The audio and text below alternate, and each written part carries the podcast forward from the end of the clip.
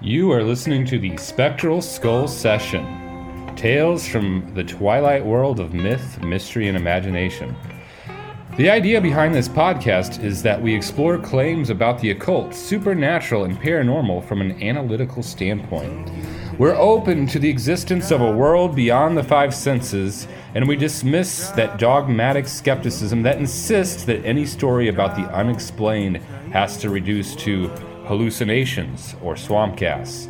But we're not committed to any particular theory or philosophy about what the paranormal is, and we realize that, whatever is out there, the answer is likely to be more complicated than any existing model or theory. What we bring to the table is small s skepticism, a skepticism that we throw as much on the mainstream accounts as we do on the supernatural story. Okay, let's get started. Welcome back to the Spectral Skull session. This is part two of my interview with Neil Sibley, author of Deception by Design Understanding the Paranormal from a Biblical Perspective. The first part was dropped on December 8th. It is titled The Bell Witch and the Paranormal. It focuses on Sibley's experiences while researching his screenplay about the infamous Bell Witch of Tennessee. This part of the interview focuses on Sibley's unified theory of the paranormal. The conversation covers hauntings, 19th century spiritualism, UFOs, and the paranormal investigator John Keel. This may be one of the most important interviews the show has ever done Building models to describe empirical phenomena and then evaluating those models is central to the truth seeking process.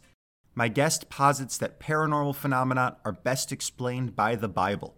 My official position on that it is another hypothesis to be evaluated.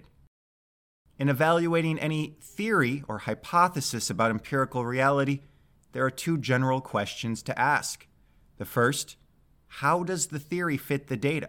That is, what aspects of the theory explain and predict your observations? The second, how does the theory's overall performance at explanation and prediction compare to competitor hypotheses? When Galileo developed his heliocentric theory of the solar system, his theory was not, initially, that much better at predicting the future location of the planets than the geocentric competitor. It did, however, provide a rich explanation for a wide swath of data. For example, by positing that the Sun is at the center of the universe and the celestial spheres are rocky bodies that revolve around it, Galileo was able to explain the irregular shadings of the phases of the moon. Looking through a telescope, people could see that the edge of the crescent moon is not regular. Galileo explained that in a new, very satisfactory way the moon is covered by mountains, and the lighted edge of the crescent moon is defined by a shadow cast by the sun. This is just one simple example, but the explanatory power of Galileo's theory played an outsized role in persuading people that it was true. Explanation and prediction both matter. In order to assess any hypothesis about the empirical world, even a hypothesis that involves the paranormal, we need to first understand the predictive and explanatory features of the model. We need to walk through some of the details about what the model says and how what it says matches up with empirical observation. Only after we do that are we really well positioned to assess the truth of the hypothesis. Does the model the hypothesis posits do a better job of explaining and predicting observed data than its competitors? This interview focuses on the first question the question of how does the model fit the data? Neil Sibley walks us through a number of empirical phenomena, including personal and anecdotal observations of the paranormal ghosts, apparitions, hauntings, UFOs. He shows us how his understanding of the Bible explains and, to a certain extent, predicts the phenomena in question. You'll find a number of interesting connections between things you may know about the paranormal and biblical explanations. Of course, there are other questions to ask. We could scrutinize the empirical data in question. Have people really seen these things? Did this really happen? But a podcast is ill suited for that. We can also interrogate the theoretical underpinnings for the model. In this case, we would be asking do we have independent reasons for trusting the Bible? But that's a philosophical or theological project. There are many excellent resources you can turn to for that question, from Christian apologist C.S. Lewis to atheist philosopher Bertrand Russell. It should also be noted that learning from the biblical theory Neil Sibley develops need not necessarily imply the truth of Christianity. As we discuss in this interview, paranormal investigator John Keel was biblically literate, and he took the Christian Bible to be a source of observational reporting on the paranormal. But he was not himself a believing Christian. So, for this show, I encourage you to focus on asking yourself how does the model that Neil Sibley describes explain and predict the empirical data, the observations he and others have made of apparitions and flying saucers? And ask yourself if Sibley is right, what would you expect to happen in the world of UFOs in the near future? If you can bracket any metaphysical and observational objections you may have and focus on the explanatory and predictive power of the model, I believe you'll have a better time. I also believe that you'll be exercising your critical thinking skills. Of course, this interview is also littered with ghost stories, for there is no expunging from the paranormal the thrill of the weird. As a side note, I had significant problems with the audio editing the chief impact of this is that there has been some loss of quality in parts of the interview and some unusual time delays between questions and answers that I tried to fix. Um, I apologize. I've spent over six hours massaging the audio in an attempt to improve the quality. At some point, I had to let it go in the hopes of getting this episode out before Christmas Eve for all of you who may be on a long drive through the countryside. Who knows what you may see out there? Keep your mind open, but your critical thinking capabilities engaged. Without further ado, here is the second part of my interview with Neil Sibley. I know you're coming at it from a biblical perspective, but in order to, to defend the biblical interpretation to people who, you know, aren't dis, aren't disposed to accepting that, like would you'd have to rule out other interpretations. And have you thought about like, what if Betsy? What if Betsy was generating the phenomenon to protect herself? Have you thought about it as an interpretation?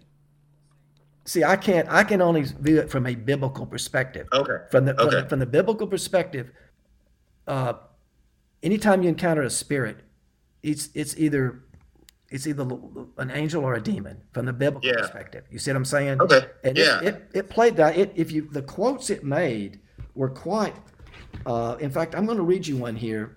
Okay. Uh, in his conference with with uh, John Bell Jr., who had respected a spirit such as you are listening to is a perpetual creation, not bounded by space or time, created by a power to whom this world must bow as an infinite being. The being must be accepted by a faith that only can be realized by a being being possessed of a soul, and that soul being regenerated by acceptance of Christ as the Savior of men. His spirit is endured and will endure for all time, even after this world has ceased to be. So it's making statements like this. It's validating yeah. the scriptures. But as a fallen angel, isn't it their job to undermine to undermine the truth? So why is it quoting the Bible? It was it was it was there authorized by the Lord mm. to serve His agenda. It, it, it, was, in other words, He has that ability. We know that He can take a demon and then use it for His own His own good or His agenda. So it was serving the Lord's agenda. And it even said, I can be controlled by the Lord at any time and I'm not even aware of it. You know, I, I have no power compared to the Lord. You know, it, it yeah. and it almost seemed as if it was apologetic, as if it wanted to get back on the good side with the Lord. But you know, mm. it, it, almost seemed that way. But it, it, would time and time again, it would admit that it was doomed, that it had no. Oh. In fact, there was a um, a song that it sang every day. Uh, it's um, and I'm gonna, I'll find that here in a minute, but uh, it, it it gave you insight as to the the spirits. Uh, uh, I don't know. It's it's uh, it it's plight, I should say. It's eternal plight, but here's the song that it sang every day. These are the lyrics to the song. Come, my heart, and let us try for a little season every burden to lay by. Come and let us reason. What is what is this that cast you down? Who are those that grieve you? Speak and let the worst be known. Speaking may relieve you. Christ by faith I sometimes see, and he doeth relieve me. But my fears return again. Those are that grieve me. Troubled like the restless sea, feeble, faint, and fearful, plagued with every sort of disease. How can I be cheerful? Now, that's that's not a song that one of the Lord's angels would sing. okay. You, you, know, troubled and like the fearless sea, feeble, faint, and fearful, plagued with every sort of disease. How can I be cheerful? Yeah, I I had always heard that within the Christian tradition, it was believed that they couldn't even mention Jesus Christ, that the fallen angels couldn't bear to say His name. But do you think that's not true? Well, normally it is, but this one was under the authority of the Lord. It was being used during this window of time to serve mm. His agenda. If you okay. go to the book of Job, we see a similar situation uh, where the Lord directed Satan himself to, to attack uh, a righteous man, and but he put restrictions on it. You know, mm. this is in the Old Testament. But yeah. what, in other words, but, but while it was there, it had to acknowledge Jesus, other, Jesus Christ. Otherwise, they could have uh, exercised it essentially. You, you see what I'm saying? So yeah. it's it's acknowledging Jesus, and they, they what do you do with that? You can't. You know, you're right. Normally, they at, this, at the name of Jesus, they flee. You see, mm. but it was yeah. there. It was there under the authority of Christ to serve His agenda. That's the only way okay. I can explain it. But it doesn't. to me. It makes sense. It's just it's an it's a biblical oddity. But there yeah. are there are oddities like that throughout the Bible where uh, very strange occurrences have. But the, the biggest part of this, though, the biggest lesson I should say, it does one of two things. I mean, it does two things. First of all, uh, you got to understand that the, the mainstream Christianity in America no longer believes in devils. They don't believe in. Mm. They don't believe in. They don't even believe. They believe something goes like after you die, the spiritual realm kicks in, but they don't believe in the spiritual realm here and now, and they certainly uh. don't believe in devils. You see what I'm saying? In demons. That's been that's that's not no longer preached on anymore. They've dropped that. Not, not entirely. There are some churches that still do, but mainstream Christianity doesn't speak of this. I mean, it's it's just been dropped. In fact, I've seen polls that more than fifty percent of the America's preachers don't believe there's a real devil mm. which is which is hard to believe. I mean, you know, that's inconsistent with the Bible. But mm. th- what this did was it it's for today's audience. It demonstrates the reality of the spiritual realm, that there are demons, and that and it also demonstrated their, their physical their, their physical capabilities. It's yeah. inconceivable to most people that they can manifest solid fruits. It did this over and over again. And these are fruits that they ate. It would bring fruits they'd never seen before. In fact, it would from the West East Indies, according to it, tropical type fruits, mm. apples, I mean, uh, bananas and oranges, stuff that they didn't, you know, the Tennessee frontier, they didn't see, had never seen yeah. before. And uh, it would do other acts such as that. It, it, it, but it, gave us a, a understanding uh, that has been lost in the Christian community that these things are real and they can do magic. They can uh, for example, I, I believe, and many other Christians do, scholars anyhow, that the UFO phenomena are fallen angels. They're manifestations of fallen angels, and the and the mm-hmm. occupants are the same. And but and I know I know people who have actually experienced UFOs, and I'm talking in one case levitating above their home five or six feet on top of their home a massive UFO. And this is a lady, this is a Christian woman. I've known her for 15 years. And uh, this was in broad daylight. Mm.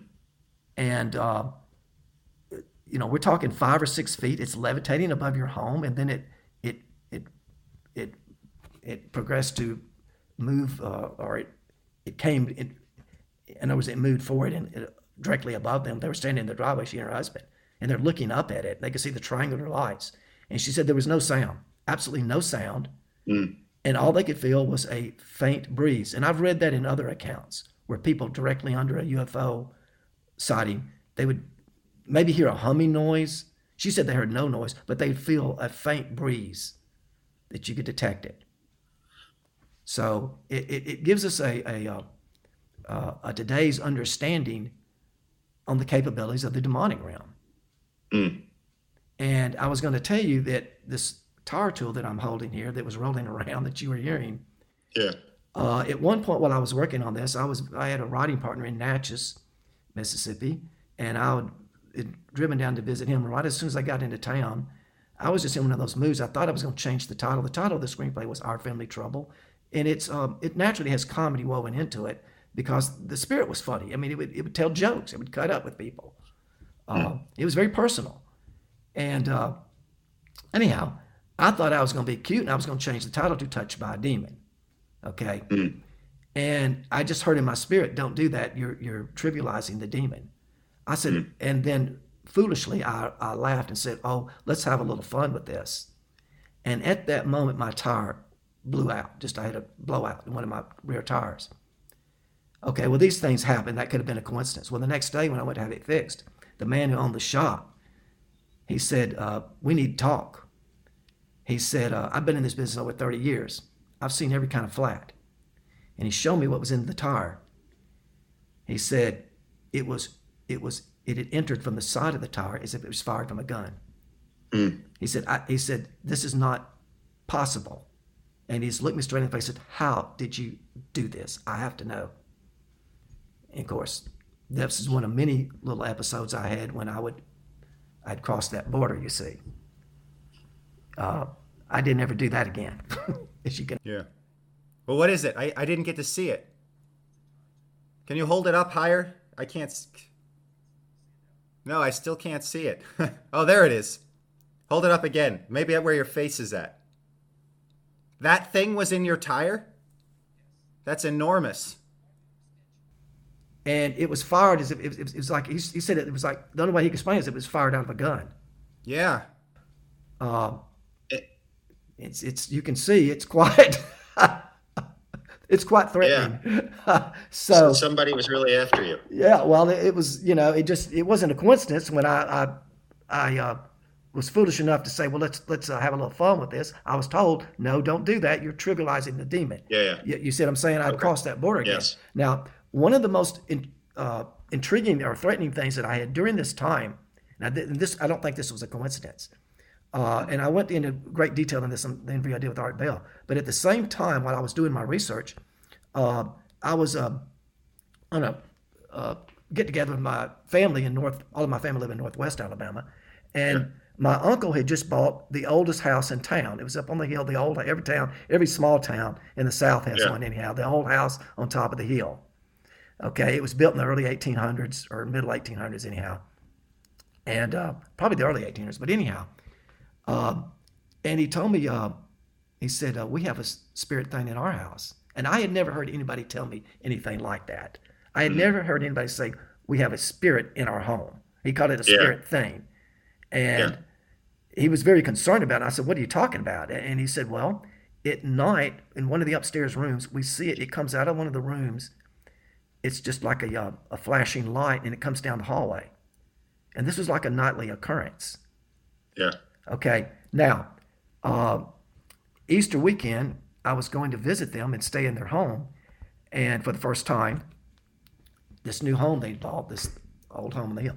And I didn't know at the time, but the, the house was used for a funeral home. Uh, found out later.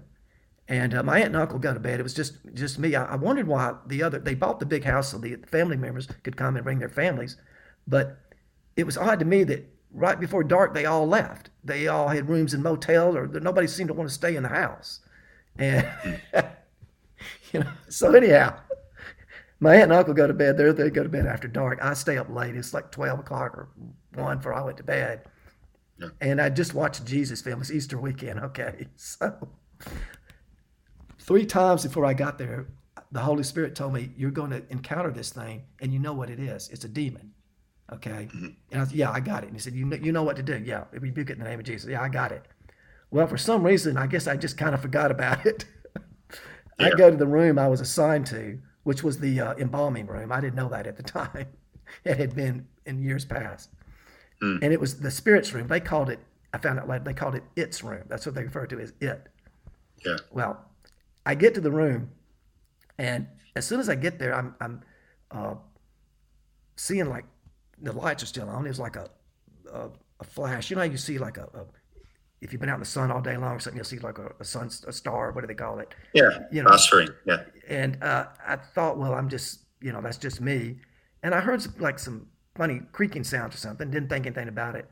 I turned out the light, and I was just getting really, I mean, just getting comfortable, and there it was. And, the, and you know those old houses have the high ceilings, about two feet from the ceiling on the other end of the room. There's this flashing bluish bluish white light, and I, I don't know if I can describe it as like a large lightning bug. It was it had like a wiggle to it, and I've since heard of these, and hauntings are fairly common. Mm. Uh, at the time, I wasn't familiar with that, but anyhow, uh, and my first impression was that it's got to be natural. I mean, like somebody's outside shining a laser or something inside the window, but it. The funny thing about it was it wasn't. It was free floating. It wasn't on the, the ceiling. It was two feet from the ceiling.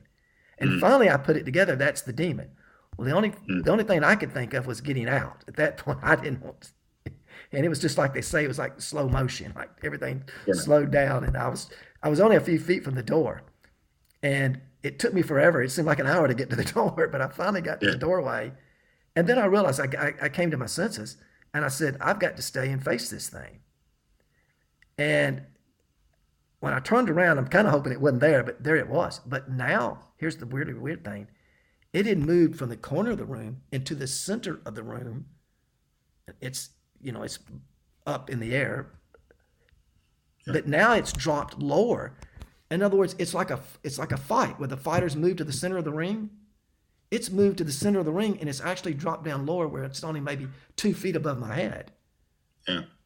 So it's like it's like come on, you know it's it's, and as soon as I would say in the name of Jesus I rebuke you, of course I was hoping on the first rebuke it would leave. That didn't happen, but it was hmm. like you hit it with a baseball bat, but there was no sound, and if I didn't know what it was, it was beautiful. It was it was it was just a bluish white light, and it was it, you could it was just intense though. And when you and when you say in the name of Jesus, it would it would just go berserk.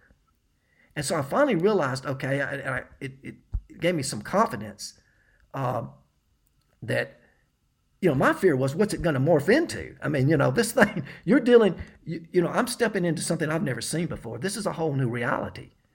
You know, when you see, when you encounter, and I think other people, you've talked to a lot of people, when you encounter the paranormal for the first time, it changes you. You know, there's no denying this. You're looking at this thing, it's real. And, uh, and I'm thinking, what's it going to do next? And for some reason, I didn't turn on the light. It's just like in the movies. You think I'd turn on the light. I didn't turn on the light. And uh, so I'm there in the dark with the demon. And I'm thinking, my fear was, I was like, I prayed, like, Lord, don't let the door close and lock. You know, you see in those movies where the door closes and locks. Yeah. And, and don't let it morph into anything else. Okay. You know, I can deal with Tinkerbell here, but don't let it, you know, don't let this thing, you know, what's it, you know, I'm thinking The Exorcist. Remember that where the thing morphed into a, uh, you know, a six foot dog faced demon with wings. Okay. You remember? Mhm. And that scene in The Exorcist. That's what I'm thinking where this thing's, you know, where, you know, there's no rules here. There, there- there's simply no rules. You're, you're playing in another, in a game you've never played before. So, uh, and I continued and continued, continued, and after a while, it's just like it was a standoff. I, I it would, you know, it, it wasn't advancing anymore towards me, but each time I would rebuke it in the name of Jesus, it would just go berserk. And and finally, uh, I uh, turned on the light, went downstairs and got the biggest Bible I could find.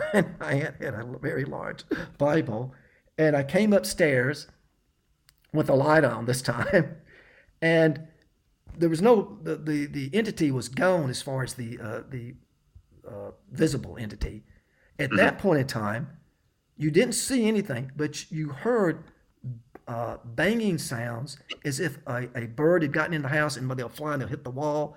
Like you would look in this direction, and and, the, and then it would it, it hit the wall behind you. You and you could feel you could feel it was there. Yeah, I've heard these people say that you could when when a spirit's in a room, you're, you're in a room with a spiritual entity or in a home, you can feel its presence. Uh, I don't know how to explain it, but you could feel it, but you could also, in this time, at this case, in this point in time, you could hear it. And so I began reading the Bible, and I, I was I was getting very frustrated at that point, and I really don't know how long. I kind of lost track of time, but at some point I finally said, "Lord, I can't do this on my own. I'm turning it over to you." And when I did that, immediately it was gone. Mm. And you could feel you could feel it was gone.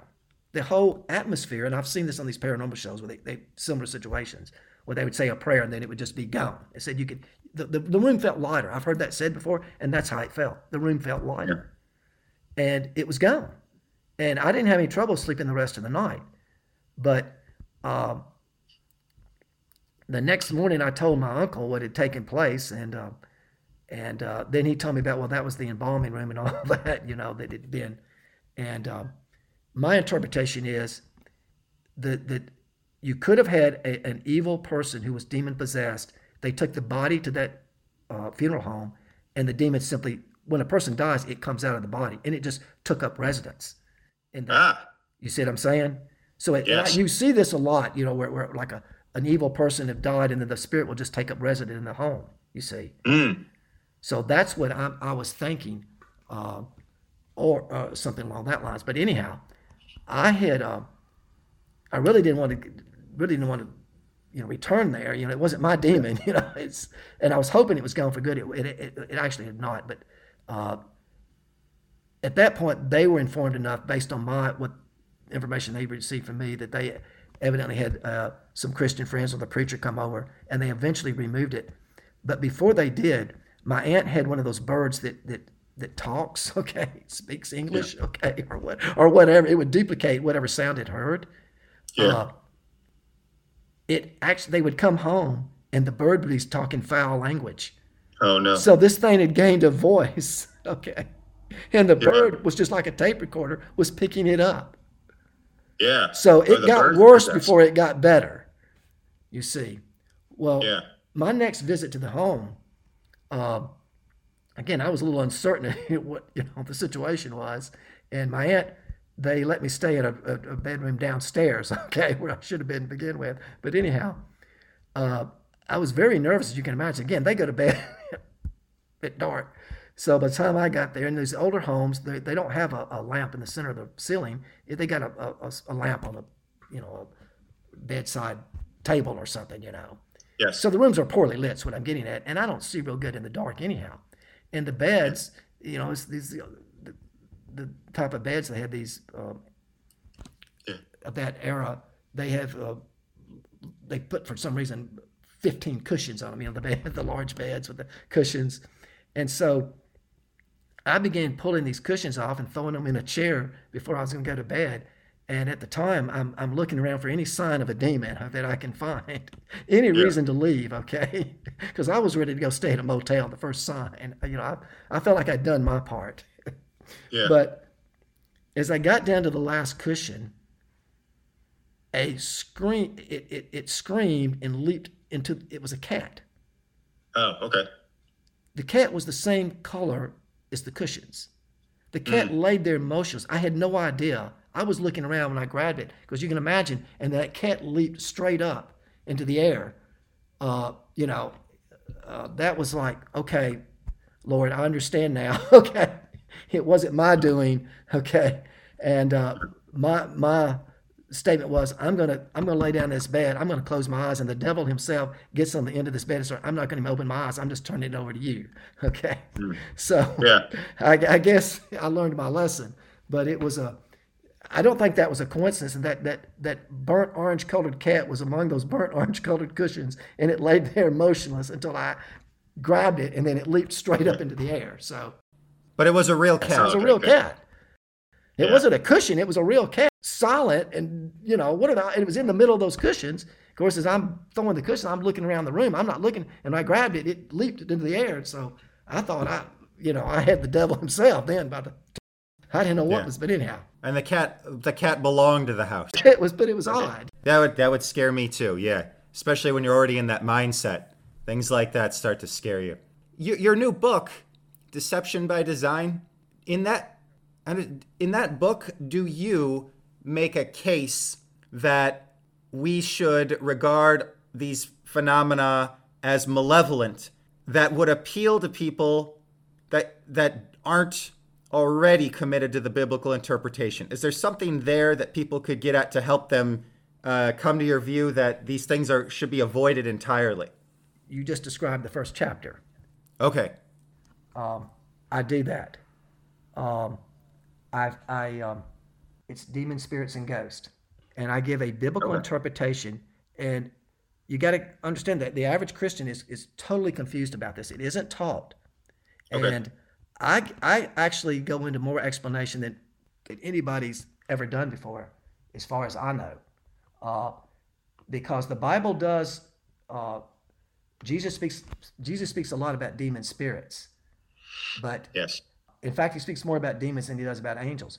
But you don't see anything in the Bible about uh, hauntings, haunted homes. Uh, you, you see what I'm saying? You don't have a real clear. I mean, de- Jesus cast demons out of people Right. and even pigs in one scene, but there's no reference to homes, uh, haunted homes. Okay. So I have to make, uh, uh, as you said, I have to relate this to, you know, my interpretation that if you have a haunted home, you have a demon.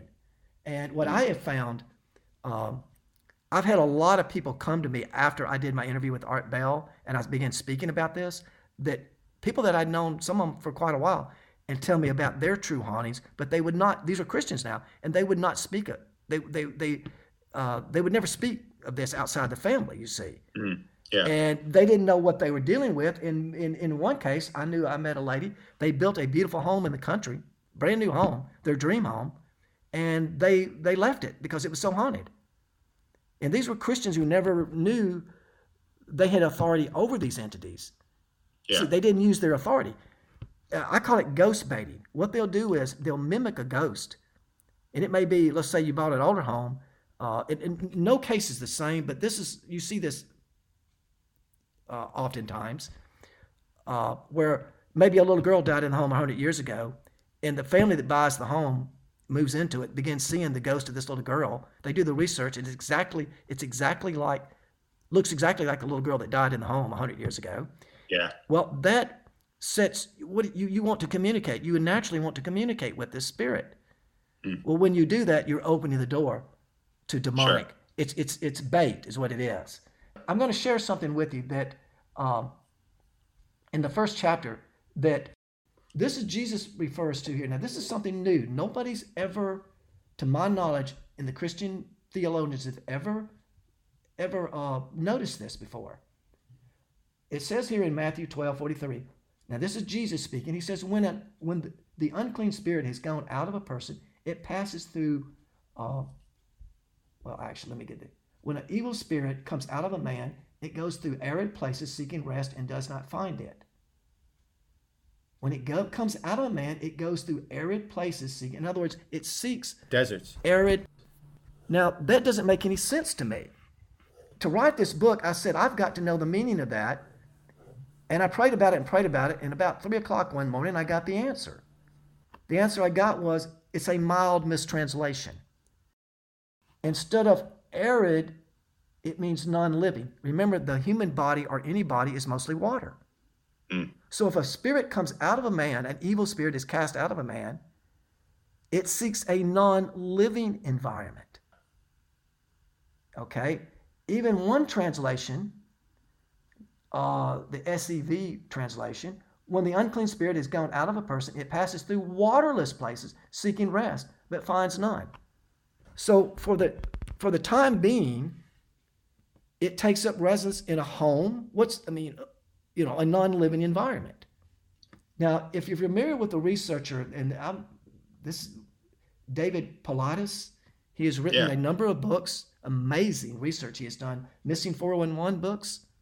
Yes. Okay, I, I he's been on the uh, coast to coast on several interviews. I've heard him numerous times, and one of the times I think on the first interviews he did, he mentioned that uh, the uh, uh, American Indians would warn settlers to avoid rocky outcropping areas with ro- Yeah. rocky outcroppings because they were evil Yeah. spirits there. He has found that these people that disappear inexplicably oftentimes disappear in areas where there's rocky outcroppings. Mm, What's more non-living than a rocky outcropping? that's true. Yeah. So there seems to be possibly a, a explanation for, again, when unclean spirits have gone out of a person, it passes through waterless places seeking rest. They go there, time they seek rest, and then at some point they, you know, they possess a person or, or whatever. They, you know, Yeah. they go back on, uh, in full mode, you know, full Yeah. attack mode. But it, it, it claims they seek rest in waterless places. They, they vacation in, in, in non-living environments, I guess you could say. Nobody has ever, to my knowledge, ever pointed that out, and um, and so, you know, that may. I think that explains why you commonly find these demonic entities in homes Yeah. in haunted homes. But in my experience, I have I have never seen uh, anybody with a haunted home uh, come out on top unless they rebuke it in the name of Jesus. So Okay. that's yeah. that's my experience.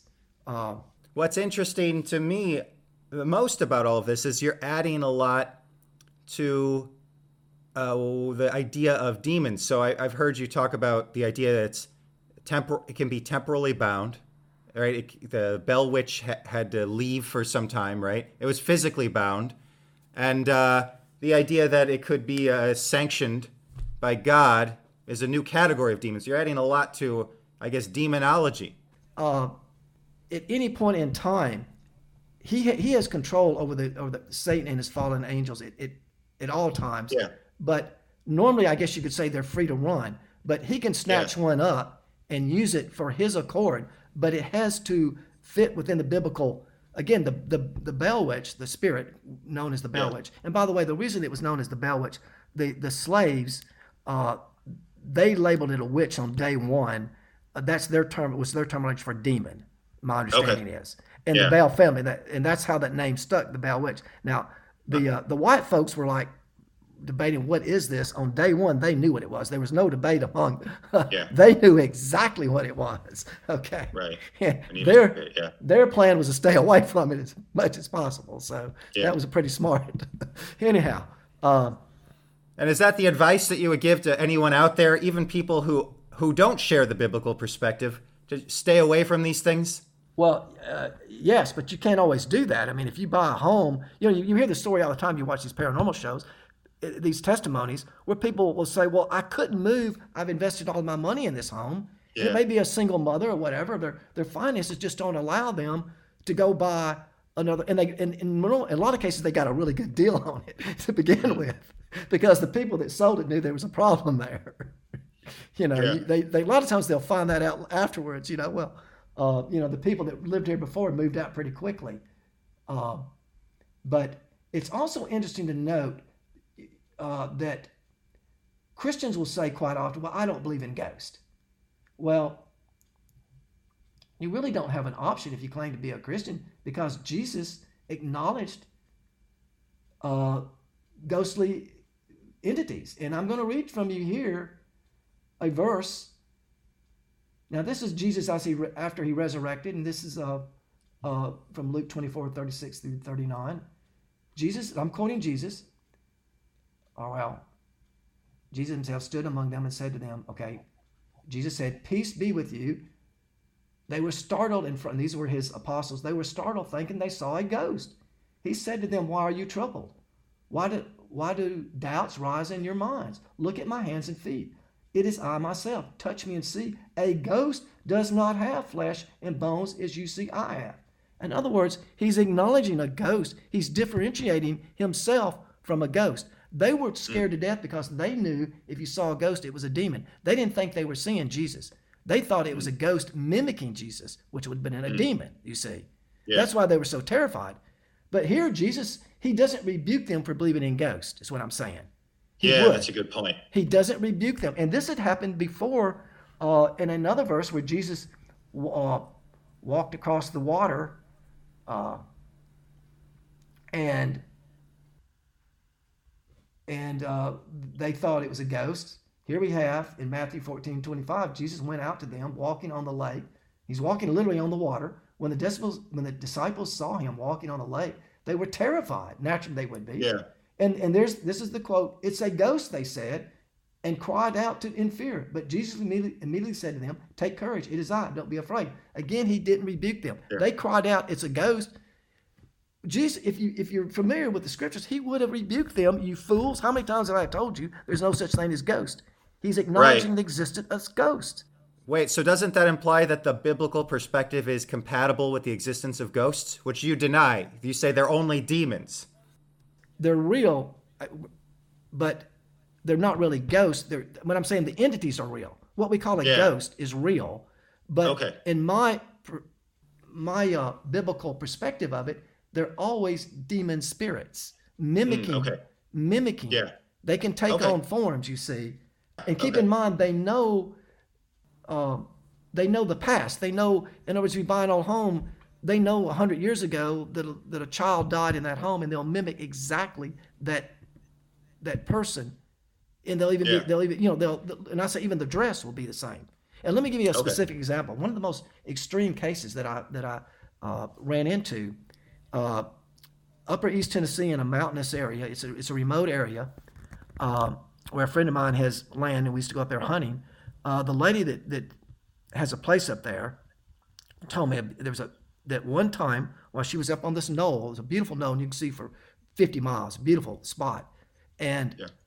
she said while she was working, she was planting some flowers, and she was by herself, and she looked up, and on the little knoll was a young Cherokee boy, uh, because the Cherokees lived in that area, and he had even the tomahawk. He was full dress, even had a tomahawk, you know, and it was real. I mean, it, it was this is daylight, Yeah. and she said she assumed they were shooting a movie or something. And they they're not far from the North Carolina line. They shoot a lot of movies in that area, and she just assumed it was this was an actor, and she something there. She turned her head for a second. She looked back, and then he was gone.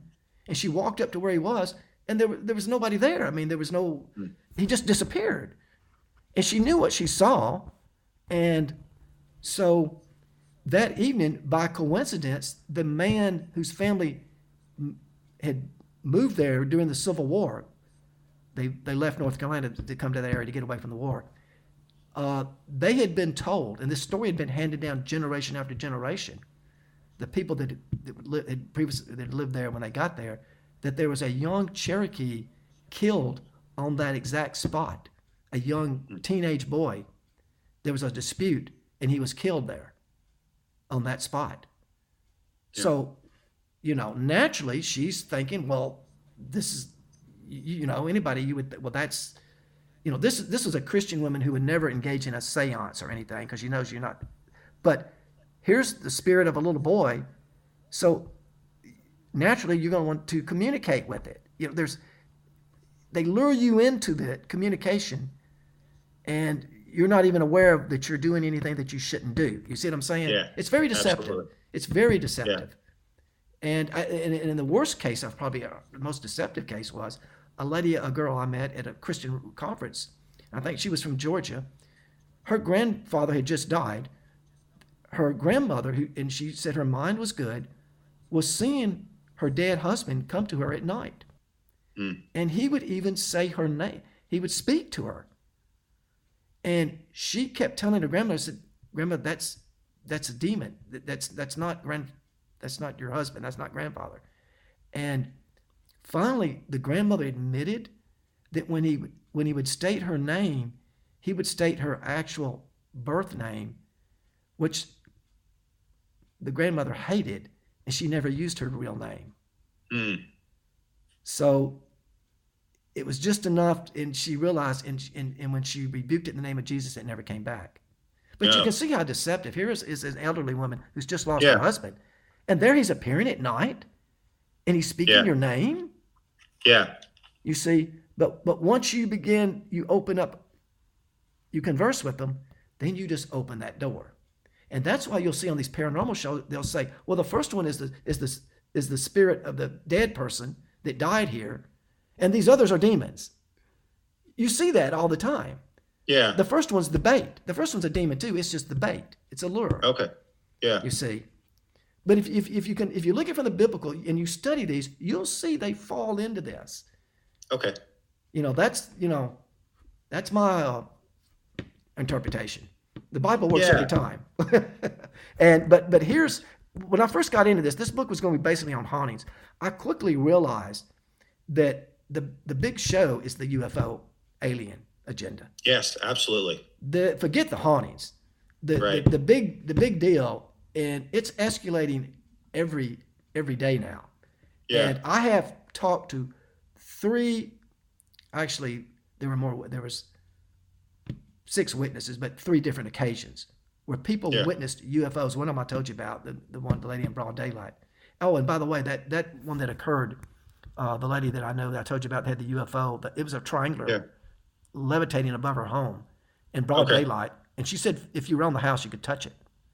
Okay Yeah. this was in the early 90s and it was in upper east tennessee in the kingsport area and she didn't know this but there were so many of those sightings taking place that unsolved mysteries went there to film the episode and Yeah. i saw it uh, she didn't know that she Yeah. actually got on the phone and called the local airport and she told them to tell the military that she found their craft she thought it was experimental craft that had gone Uh. astray and it just wound up it just ended up over her house Yeah. she actually called. To this day, I'm sure they're still talking about that crazy lady that called. Yeah. So That's funny. she she just thought it had to be a military craft. She just but said it was, Yeah. it made no noise. That's what impressed her. She couldn't understand how this craft could be levitating above her home. But the Yeah. military doesn't doesn't test uh, the craft uh, lighter than aircraft over your home, five feet above your house. Right. There would. But um, so the UFOs. I mean, why think that they're demonic? Couldn't they just be literal extraterrestrials? if you if you read John Bell, I mean uh, uh, John Keel's work, who I is the greatest paranormal researcher that ever lived. This man was brilliant, and he did his homework. What what's impressed me was he went to visit people in their homes.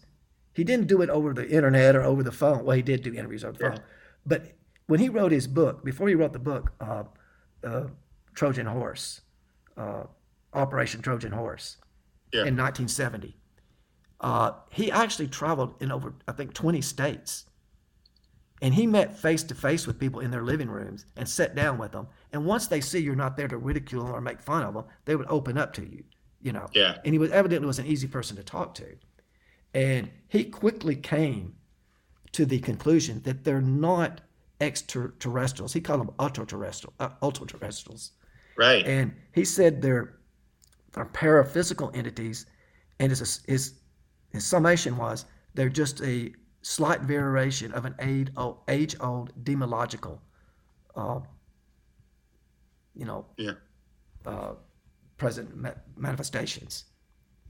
And what I have found is the most intriguing to me is, and Dr. Jacques, Jacques Vallée first uh, introduced this, and Keel touches on it, that the entities, the occupants of the UFOs, behave very similar to the little people of Celtic folklore.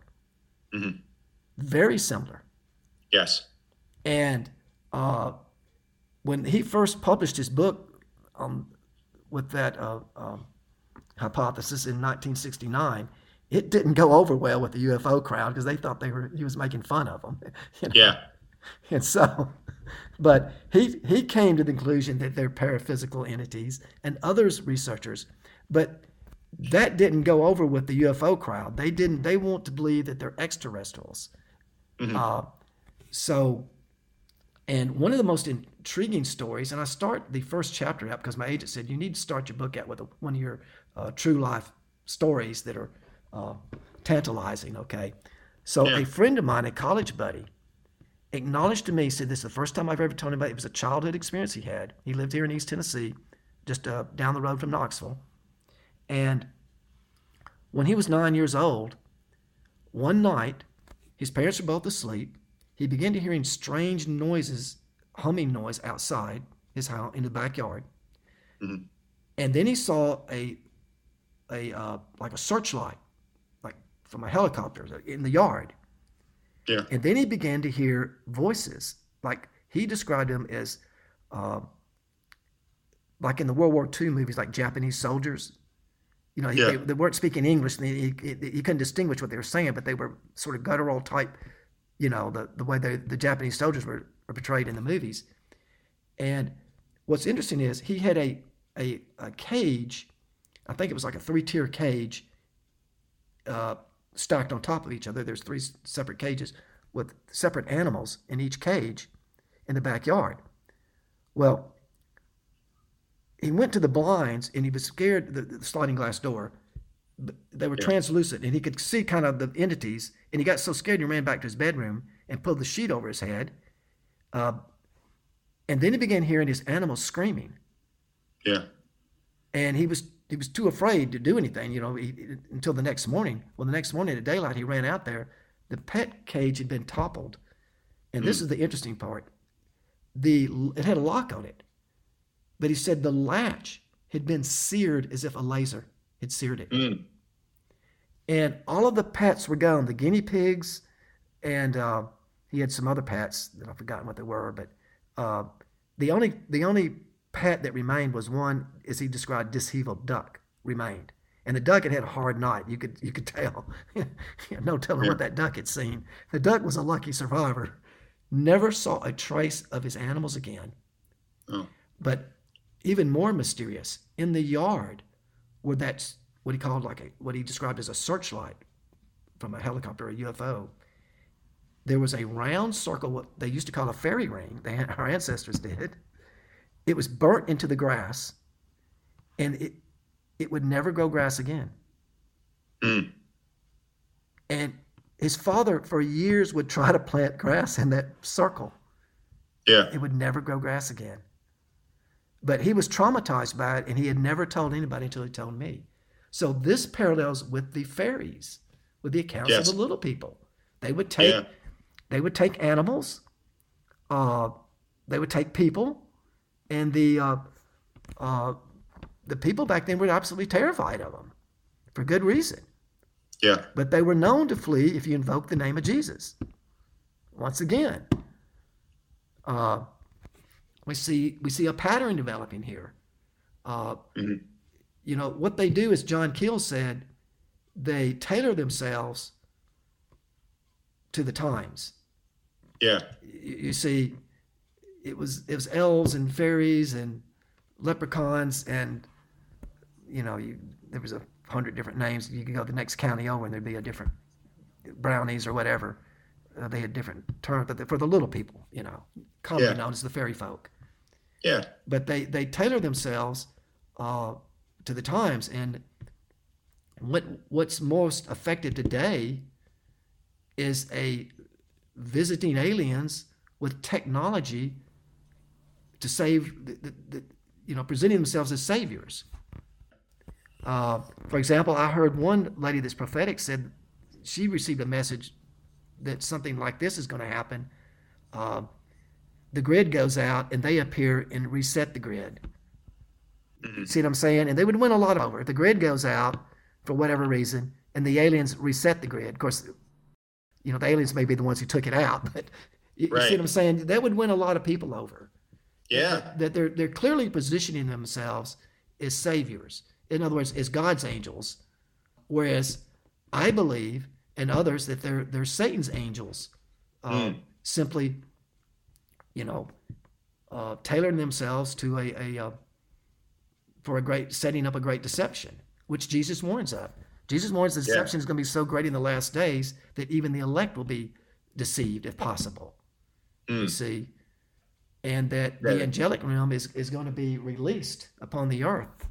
Uh, the the demonic realm, to bef- in other words, they're going to have more leadway. They're going to be unleashed. And again, we go back to the bell witch. The bell witch serves as a warning. It- It demonstrates again that the, the demonic realm is real. Uh, or the spirit, let's just say the, the angelic realm, okay, is real Yeah. and that uh, they come in two flavors. They come in angels and demons, and they have Yeah. power to manifest solid objects. Manifesting a solid, I mean, fruit and that you can eat. That's impressive. Yes. That's very impressive. Uh, that's power when you can do that. So, and I don't know how familiar you are with the the abduction uh, agenda, the UFO alien abduction agenda, Yeah. but that is very, very intimidating and uh, it's not discussed in mainstream Christianity. It's it's you know the whole UFO alien is off limits. There are a Yes. few individuals like L.A. Marzulli, who has dedicated his I guess the last twenty years to exposing this, Mhm. but uh, the average Christian is going to be totally deceived by this. And I'm hearing in the days to come, very shortly, we will all see them. You know, I know a Yeah. number of people that have seen them. The average Right. person has not seen one, but there will become a time in the near future where we'll all see them, and Mm-hmm. uh, you know, it will. It, it's going to take a lot of people. But the uh, Yeah. according to the Well- abduction agenda, they're they're mixing their blood with human, their DNA, to perform a Yeah. hybrid race Right. which is what Jesus warned of. He said before his second coming, it would be exactly as it was in the days of Noah. In the days of Noah, the fallen angels mixed their DNA, took women and mixed their DNA to perform the Nephilim giants.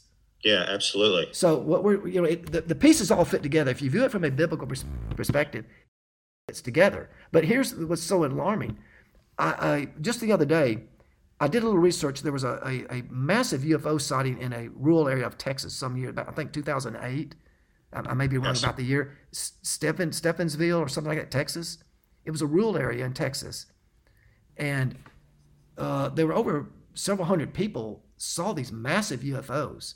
One person was out hunting and it levitated above him. He was actually going to shoot at it. Okay, so there, you know, the, the the general population saw these things with their own eyes. L.A. Marzulli offered. There was about 15 churches in this rural area. Mm-hmm. He contacted each church and offered to come speak to them on this topic, you know, how to interpret this from a biblical. Not one of them invited him to come. Now, this mm-hmm. is after they've seen these. They still don't want to talk about this. Yeah. Do you understand that? I don't fully, because why can't uh, the Christian community say, well, they're demons like you do? And I don't mean this to sound the wrong way, but I kind of figured what I call the uh, uh, the Baptist system. Okay, now I'm, some of the best preachers I ever met are Baptists. Okay, so I don't mean to downplay. Yeah. I grew up Baptist, but it goes back to their their theologians, their their um, their se- seminary schools. They reject Genesis six, where the fallen angels, even though it Oh. says clearly, they reject it. Really? Yes, Yeah. I've heard them say we don't we don't believe in that, and I'm like, excuse me. If you Yeah. claim to be a Christian, you have to believe the scriptures. You can't pick and choose. That's called heresy. Mm. They do not believe uh, in Genesis six. They have Okay. a, a perverted interpretation of it, I would say, and they don't they don't address the demonic realm. Now, they, you know, there's a lot of generally speaking, okay. But now wait, Genesis six isn't the only place where demons are discussed, right? Isn't there? Aren't they also? when the fallen angels mixed their DNA, they took women for wives and produced That the only giants. happens- Uh, Well, the Bible says it'll happen again in, in the Old Testament, but then Jesus says it will be exactly like the days of Noah. And Yeah. when he says that, he didn't say except for those Nephilim. Okay, he, he doesn't. In other words, this all this demonic activity that went on back then and Gen- is going to it's just going to come full circle. Okay. You see what I'm saying? But but here's, Absolutely. here's what I what I, the conclusion I've come to. In the South, where I grew up, there's churches everywhere. Okay, everybody where I grew up, everybody went to church. Yeah. Okay, now that's not so much today, but when I grew up in the 60s and 70s, everybody went to church. Yeah. Okay, and in the South, you you can you can you can talk about Jesus and how Jesus died on the cross for our sins and how we believe in Jesus, we're forgiven and we go to heaven. And nobody gets upset about that. That makes mm-hmm. even if you're not a believer, it makes everybody feel good. Mm-hmm. Nobody nobody argues. I mean, that's okay. Yeah. Everybody's good with that, and they'll show up for church every Okay. Sunday. Okay. Yeah. But the moment you start talking about these demons and hell, okay, Yeah. they get uncomfortable with that, Mm. Okay. especially if they're living in sin. okay. Yeah. Okay. You see what I'm saying? It doesn't sell seats. Yeah. And the first people to leave your church are the people with the big fat checkbooks. Yeah. they're the generally speaking, they're the first ones to leave when you start talking about demons. Yeah. And oh, hell, wow. I have found this out. Okay. In fact, a, a, a, a church that I went to when I lived in Mississippi, and this was a good man, a good preacher, and it was a beautiful big church. And he said, I, I discussed this on the Bell Witch and all this, and the, you know, and what I discussed with you about the demonic realm as being real. And he said, you know, I'm I understand and I, I agree with you, and I would want to teach preach on that. But he said, mm-hmm. I, what I have found, and he's being perfectly honest. He said, it falls. There's there's there's two groups of churchgoers. It's it's evenly split about split about 50-50. He said the first 50% don't believe in that and they don't want to hear it. They don't believe in the demon, demonic realm. They don't want to Yeah. hear that talk. They think it's crazy talk. Uh, he said the second half, they believe in it, but they're so afraid of it, they don't want you to talk about it. Yeah. Okay. So what he's saying is, if I preach on it, I'll have an empty church, and Yeah. I've got to sell so many seats every every week to, to pay for this pretty church we built. right. So yeah. they build these big churches. yeah. Okay, and Yeah, you you- know, you see, is he, he's you know he's being honest. In reality, he should just go back and teach the scriptures and with a little smaller church. But he's been hired by this the people that built this big church, and they'll just fire him and hire somebody else because you know you see what I'm saying. Yes. So it's called the church system, and it's it's it's it's failing, Yes. and it's actually reached a. And I'm not going to mention his name, but he's a prominent Christian pastor from Texas, very prominent. Mm-hmm. I've seen him on Fox News, or used to quite often, and I really respected the man, and I thought he was the model preacher. And I actually, by coincidence, happened to hear him say he was preaching, uh, he was discussing the demonic demons, and he said, after Jesus resurrected, they're no longer, they're negated. There's no such thing as demon possession, or- Okay. which is absolute heresy. Yeah, didn't the apostles cast demons out in the Acts? And also in um, in one of the the new one of the books when the um, uh, Gospels of Luke, I think it is. Uh, anyhow, when Jesus resurrected, and he he he told the the apostles to go out and you have the power to cast out demons or whatever, and Yeah. you know uh, whatever, you know you'll be given supernatural powers, whatever, uh, to spread the word. And he addressed that. He said, "Well, well, how do you, you, how do I explain that?" And he just said, "Well, he said if you look down here, there's a footnote. He said these scriptures are, are, are should have never been. They were they were added later or something. They should have never been. In other words, I'm right, Bible Yeah. wrong. Just erase the scriptures. Now, when I was growing up, those were called cultists. When the preacher says I'm right, Bible wrong, they were called cultists. Yeah. Now they're Okay. called prominent Baptist preachers. Mm. You see what I'm saying? See, once your Absolutely. theology starts going down that road, you see, this man's making big money. He's got probably the biggest church in, in Texas. Yeah. He's selling a lot of seats every Sunday. And he don't if he starts talking about this demonic stuff, he's gonna you know, his business is gonna go to hell in a handbasket. Yeah. You see So what I'm saying? Yeah. So he just conveniently says, now this is nobody nobody would, would agree with him. He just said after uh, Jesus resurrected, he negated Satan and his demons, and that's that's that's not what the Bible teaches. You can go all through the Bible and prove that wrong. But he, this is on television now. This Yeah. man is reaching millions of people, yeah. and he's he's reached that degree of arrogant, where, you know, it was mind-boggling to me. But it but it but it demonstrates where this Baptist theology. Uh, it started in the theology schools, okay. and um, I've heard one prominent preacher say, Dr. Uh, David Jeremiah, very prominent um, pastor who has a television show. He did a couple years ago address this demonic realm, and he and he said we've we we've reached a point we it's real, and we cannot pretend like we we must address it. And I always say they're only teaching half the Bible. What I do in this book, I'd show you the other half of the Bible. But Yeah. uh, he said when he graduated from uh, seminary school, he didn't even know that demons existed, much less what they could physically do, what they could do. Okay. Yeah. Now he didn't state which school he went to, but I looked it up, and that's where he graduated from at Dallas Seminary. You see. So what they've Yeah. done is, and it probably started out well meaning, we'll focus on Jesus and the love of Christ, but it, they, they and they just sort of dropped or watered down the demonic, the teaching on the demonic realm and Satan and the reality of Satan and hell. But now they've taken it to a, a point to where it's it's reached where it's heretical, in my opinion. Yeah. You see, Okay. and we're going to pay Yes. the price for it Yeah. uh, because every time I, I every Christian that's ever, in fact, all of the people that came to me were professing Christians that that experienced haunted homes, Mm. and and they were in almost every case. There's a few exceptions. They were defeated. They never knew what they were dealing with because this had never been taught in their churches, Yeah. and not one of them. Well, th- there was a couple exceptions, but other than several exceptions, a handful, not one of them went to their preacher.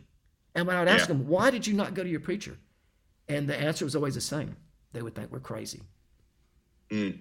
And I want to tell you right quick the, uh, the worst, the most extreme case I've ever been told face to face. Yeah.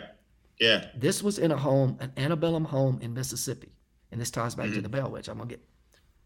This house was built about 1800. Andrew Yeah. Jackson stayed there.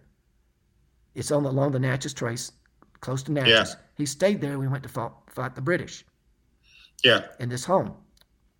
And this home, this same family has owned that home since it was built. Yeah. And they didn't speak to me about this until I started talking about the Bell Witch. Then they started opening up about what their problems. Yeah. And uh, they eventually had a uh, Episcopal priest exorcise the home. Uh, but that can, or you know, a priest or a, preacher can only do so much if the people living there don't, you know, address the situation. Right. You know, they can, you know, it's, it goes back to who lives in the home. But anyhow, I asked him. I said, "What's the the, the, well, the younger son, who was more open about it?" I asked him. Uh, we were at the hunting camp one weekend, and I asked him. I said, was, "I was getting ready to leave, go back to Jackson. I was riding with somebody else." I said, "In a nutshell, tell me the worst thing you ever saw, you experienced in that home." Mm. And he said, as a little boy, and I get the feeling he had never told the story before, because he was very. I could tell it was he was becoming very upset just discussing it, very nervous, and it was like he was reliving it. And he told me that he and his brother, who was also there at the time, I knew well, his older brother, they always slept in the same bed because they were always afraid. They were always Yeah. hearing strange noises at night. And he said one night he heard a, a noise in the hallway, like a thumping sound. And his brother, he couldn't wake him up. So he, and I'm guessing he was maybe nine or 10 or something like that, 11. He went to the door to look down the hallway. And when he did, his attention was drawn to a painting, an old, old painting on the wall. Yeah. And the painting was, the way he described it, was three men sitting at a table playing poker, okay? Mm-hmm. And I'll give you the backstory. He said, first, he said he had asked his grandmother, where did that painting come from? It's just kind of an odd painting. I'm assuming it came but Yeah. from out of New Orleans because they used to uh, put their goods on a flatboats and float them down to New Orleans and sell the goods and then come Yeah. back up the trace to Natchez. But anyhow, that area.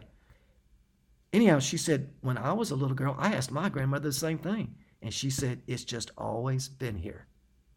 So Mm. this painting went back a long time. Anyhow, he's drawn to the painting. There's like it's like it was vibrating or it was like a thump, it was moving or something. It's like it was making a thumping sound.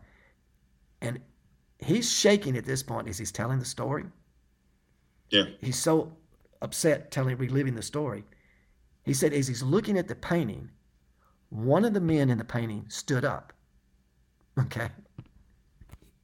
And he said he stepped out of the painting Oh no. and he walked in the opposite direction down the hallway until he just went into the dark. And naturally, I'm trying not to laugh. Now he's upset, and I, you know, I just couldn't help it. I mean, it, it was it seemed funny to me, Yeah. Now, but it wasn't funny to him at all. And he said, "No, no, it's uh, it, it, this really happened." He said, Yeah. "I can show you the painting. His chair is there, his cards are there, but he's Yeah. not there. He left. He Yeah. said, I saw him leave.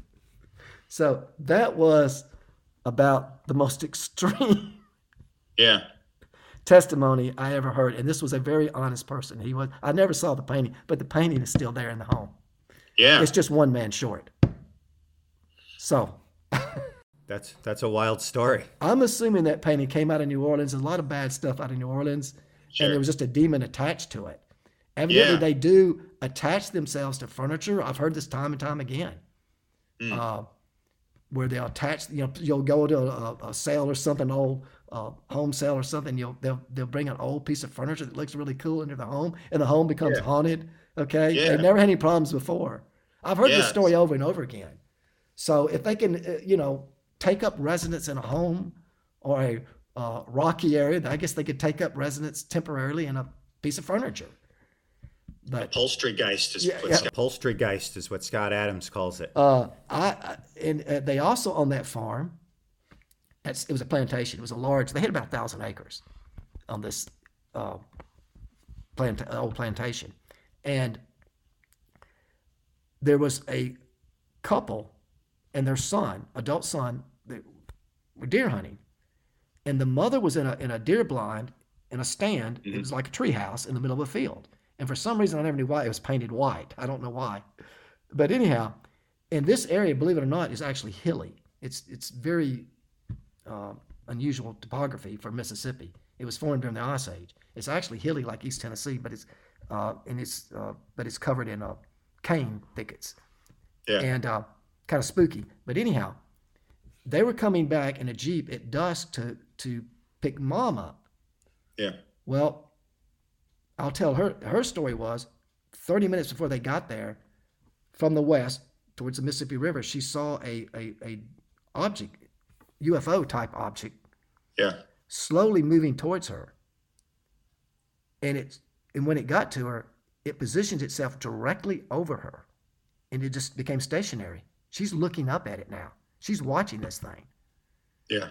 In other words, like it was it was coming to her. I mean, it, it just, you know, when it got to her, it stopped. Yeah. Yeah. Well, the the father and son are coming to pick her up. Immediately they see it. It's it's it was, you know, maybe 20 or 30 feet above her. uh, You know, it wasn't high and you know, it's very low over her stand. And uh, they're up on a hilltop, kind of le- almost level with her, and and they were going to shoot it. They Yeah. they take the rifles out across the hood, and on the count of three, they were going to shoot. I kid Yeah. you not. Probably not a good idea, but anyhow, before they shot, it just zoomed. It just it went back in the same direction, but in just a split second.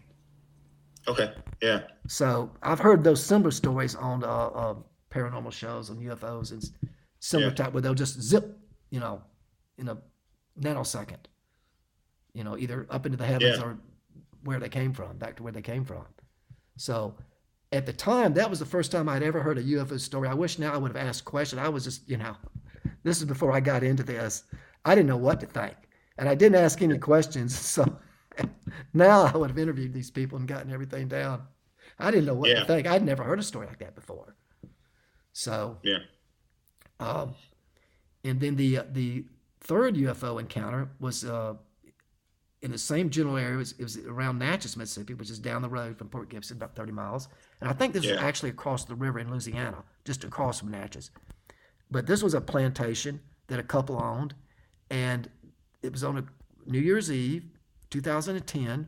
It was a beautiful night, and they're in a convertible, and they're going out, and this is you know they're in a lonely, darkened plantation. There's no houses anywhere around, Yeah. and the the the road to the highway is about 100 yards long, and at the end of the road, uh, there always is down there for some reason a couple of pecan, pecan trees. Okay, you know, parallel the road, and uh,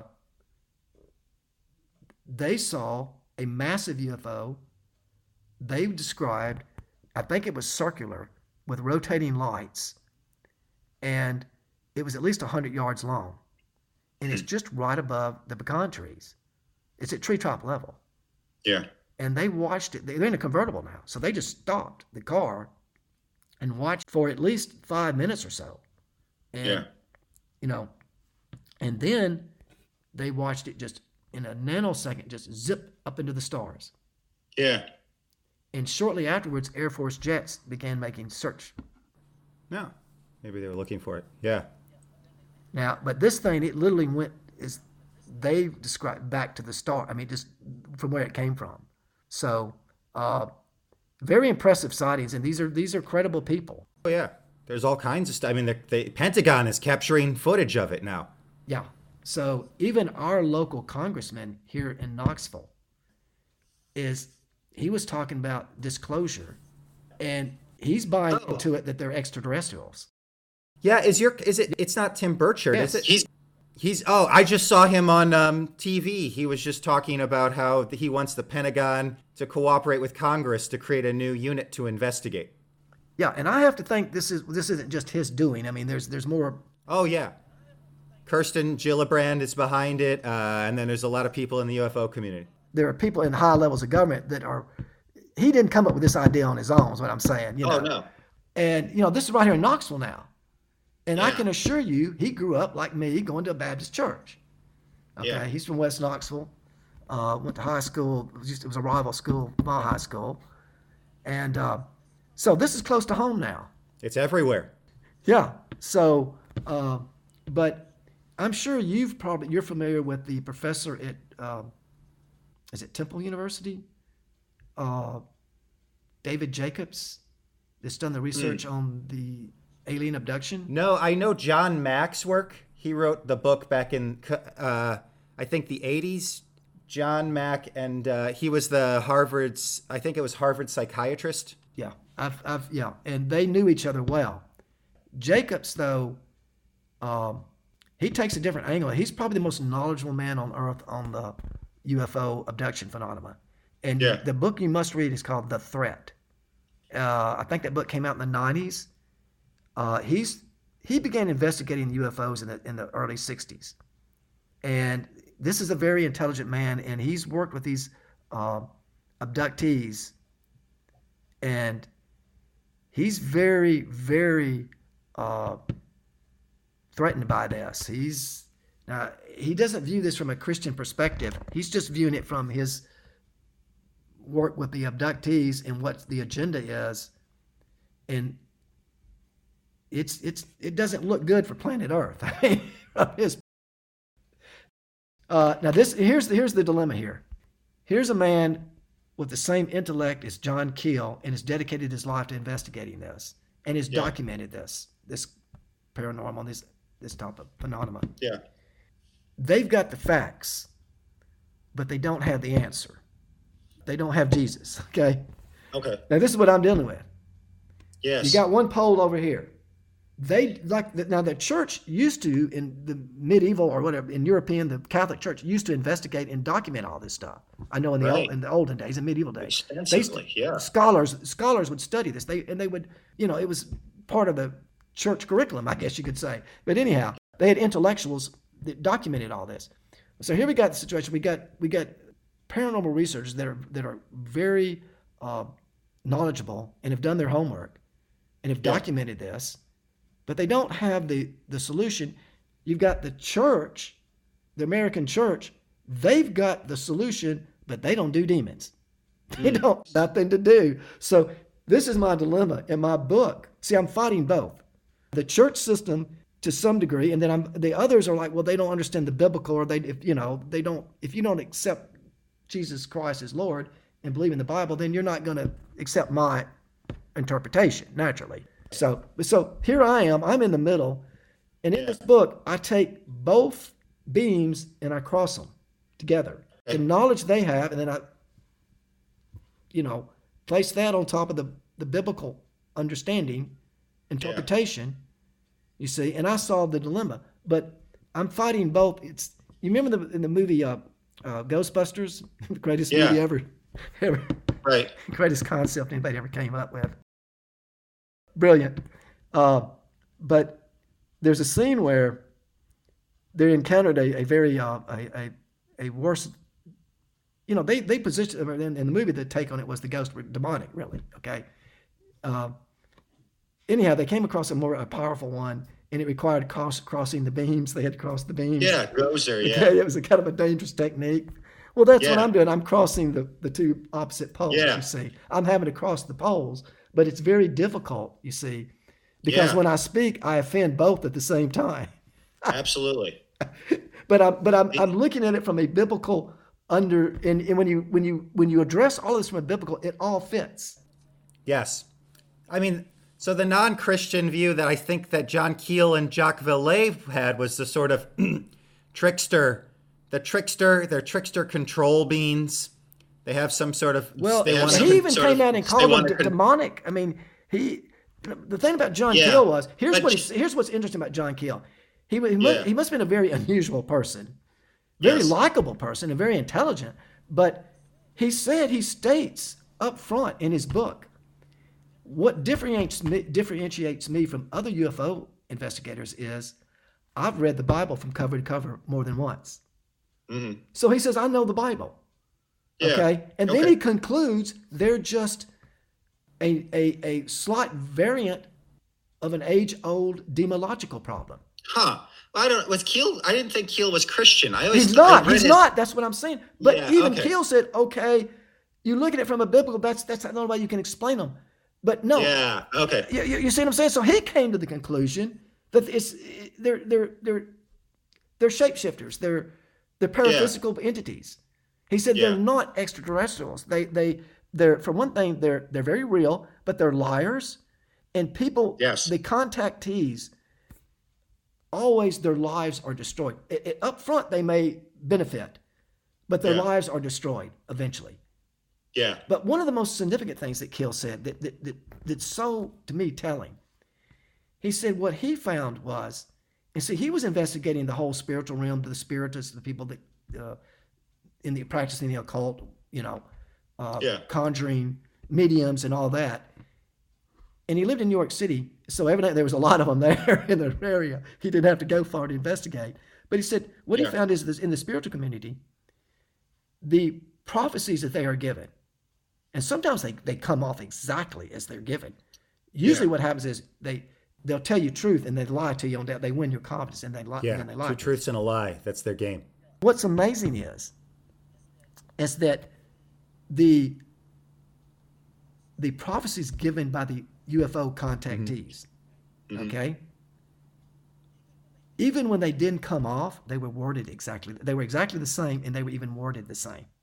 Mhm. So Yes. they're, they're getting the information's coming from the same source. Those Yeah. conjuring up spirits, and and this is another thing that Keel documents. This has been completely lost in modern Christianity. You went Mm-hmm. back a hundred years ago, they would have seances be, were, were starting from about the time of the Civil War or right Yeah. before the Civil War. Christians were having seances. Yeah, yeah. Everybody was having se- because you lost so many people in the Civil War. People wanted to talk to their dead loved ones. You can see how a mother Yeah. how that would be tempting. You know, she's Right. lost her son. Okay, there was so much. Yeah. And so uh, uh, the clergy was investigating these things. They would go to investigate some of these, uh, the real ones. Now, a lot of them were fake, but there were ones that were real. And and, Yeah. and Keel give, gave documentation where, and these were with witnesses, credible, and scientists too. Scientists were involved in it. I mean, they, they had an open mind towards the spiritual realm back then. And these entities would sometimes materialize. You, you- you wouldn't just hear Yeah. a voice, you know. Yeah. And sometimes the voice would speak through the medium, but they would actually materialize in front of you. Or ectoplasm. Yeah, That and you could another- touch them. You could actually touch Yeah. them. One person Yeah. he gives an account actually did, and it just sort of faded away, and then he re- it came back. Uh, but these these entities are real, Mhm. and they the their appearance generally is a Middle Eastern appearance. The features and the hair they they look Middle Eastern. Yeah. okay. Like they're biblical. Um, well, he, he found out that the, the, the, the entities associated with UFOs have the same appearance, even. Oh.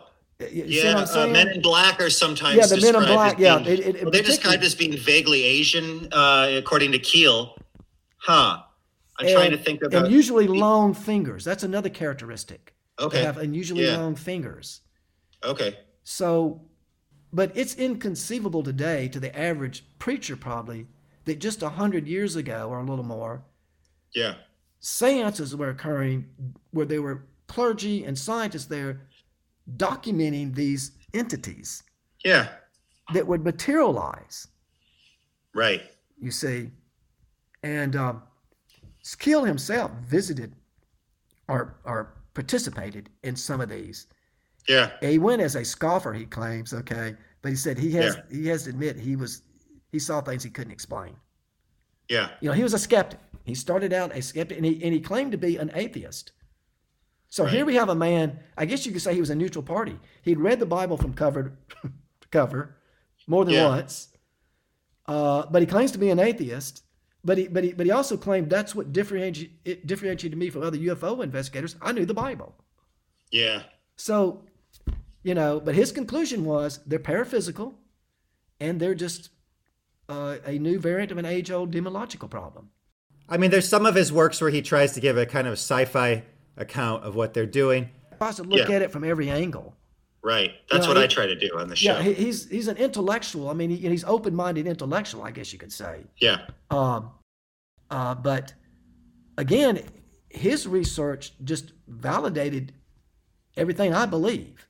You see, Hi- his research validated the biblical view of this. I believe. Uh, I quote him Yeah. throughout my book. In fact, this book is a tribute to John Keel. I mean, That's awesome. and Yeah. I've, I've, I've, I've finalized this book. Well, let me let me say this. The first chapter is on I explain the biblical understanding of ghosts, spirits, and demons. I've, I've given Yeah. just a basic, as I told you. The, the next three chapters on the Bell Witch, because I think it, it, it, demonstrates the reality of this and, the, Yeah. and, what they can do. And then the next three chapters, to understand the UFOs, you have to know the history of UFOs. Yeah. Okay. And, and I focus just on America. Uh, Okay. and and I there's what I call three. There was three waves. The Yeah. first wave was in the 1890s for about three months. I think it was Yeah. 1898. UFO Yeah. sightings and landings in America. Then the next the next wave was the uh, 1940s up until um, up until about the uh, about the 80s, 1980s. That's the second wave. Yeah. And the third wave is from 1980 until current. And they, these entities uh, evolved. The, the, the central Yeah. theme is the same, but you see, initially they were flying saucers in the 1940s. Okay. Uh, by the 1980s, you didn't see saucers anymore. You began Yeah. to see triangular craft. In the the second wave in America of UFO sightings, Yeah. started in the 1940s, right after World War II. And, and, and what I, the reason I differentiate that is that they were mostly disc, not always. Sometimes they would be um, cigar shaped, but Yeah. most sightings were were uh, disc in America, anyhow. And Keel points this out: they're always crashing and burning. time after time, they're crashing. Yeah. They always crash. Yeah. Yeah, there's something wrong with this. They come all this way. They they have the superior technology, but when they get here, they just can't quite. I don't know. They can't navigate. They just crash into a mountain or something. I don't, you know. Yeah. And his his spin on this is, these are deliberate to establish the re- the reality of their their nuts and bolts crafts from outer space. Okay. You, you see, they're they're, Yeah. they're, they're establishing a a um, credibility of Yeah. extraterrestrials. But Okay. but as I point in my book, that's not going to work in the long run because nobody's going to worship aliens that, that are crashing. Sure. Well, unless we're all materialists, right? And like we think that the they're physical creatures from another planet, and they're so enlightened. yeah, they're so enlightened Right. and they they have superior yeah. technology. But if they're crashing all the time, there's something wrong, flawed with their technology. You, you Oh, see, right. You see what I'm saying? It, Yeah. This was a this was a ruse. In other words, is what Keel says. And off and he said off. He said there's countless reports where people would uh, just encounter them on the long side of the road somewhere in some isolated, and they'd be parked on the road next to the road like they're working on their craft and they're surprised they jump in and fly off. In other words, they're Yeah. making some repairs. Okay, it's to establish that they're real beings from outer space Yeah. that are traveling here in physical craft. Is a spacecraft. Now, Okay. when we get to the 80s, everything changes. We shift gears to the triangular craft. What's the Yeah. first thing that you notice in the triangular craft reports? They never crash. They never crash Okay. and burn. To my knowledge, there's never been it since the 80s on. At least it's not been. You just don't see the the triangular craft. They're impressive, and they also show up in more populated areas. Hmm. You see, it shifts. Okay. Uh, so if they're going to climax with, we're here as your savior, we have superior technology, you've got to present superior technology. You can't be crashing these things. Okay. So they're going to have to shift away from. Yeah, yeah, they got to get away. See, it's, it's, uh, uh, I'll point that out. But anyhow, my final chapter in the book, it wasn't going to be my final chapter. I, I didn't outline it that way, but it, I just sort of, the Holy Spirit spoke to me and said, drop what you, I was going to do Bigfoots and get into all that. I'm going to do that in my second Yeah. Okay. uh, book, my second volume. But I, I, I went to the Mothman, West Virginia, 1960s, if you're familiar with the Mothman. oh yeah. Yeah, Okay. yeah. I've been there. I've been to Point Okay. Pleasant. Okay. I've talked to people who said they were around at that time. Yeah. Okay. And the reason is, and I call this title The Convergence. For mm. every one Mothman. Now, what's so cool is I've quoted John Keel all through the book. John Keel shows up in real time now. He went, he made at least three or four trips to Point Pleasant during Yeah. the actual time. So Right. now the man I'm quoting in the book is actually there in real time. Yeah. Okay. And for according to Keel, for every one Mothman sighting, there were 10 UFO sightings. Yes. You see.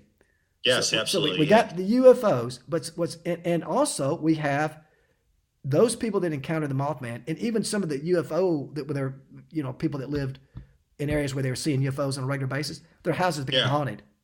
Yes. Yeah. how all the Poltergeist activity. Yeah. Yeah. Men in Black.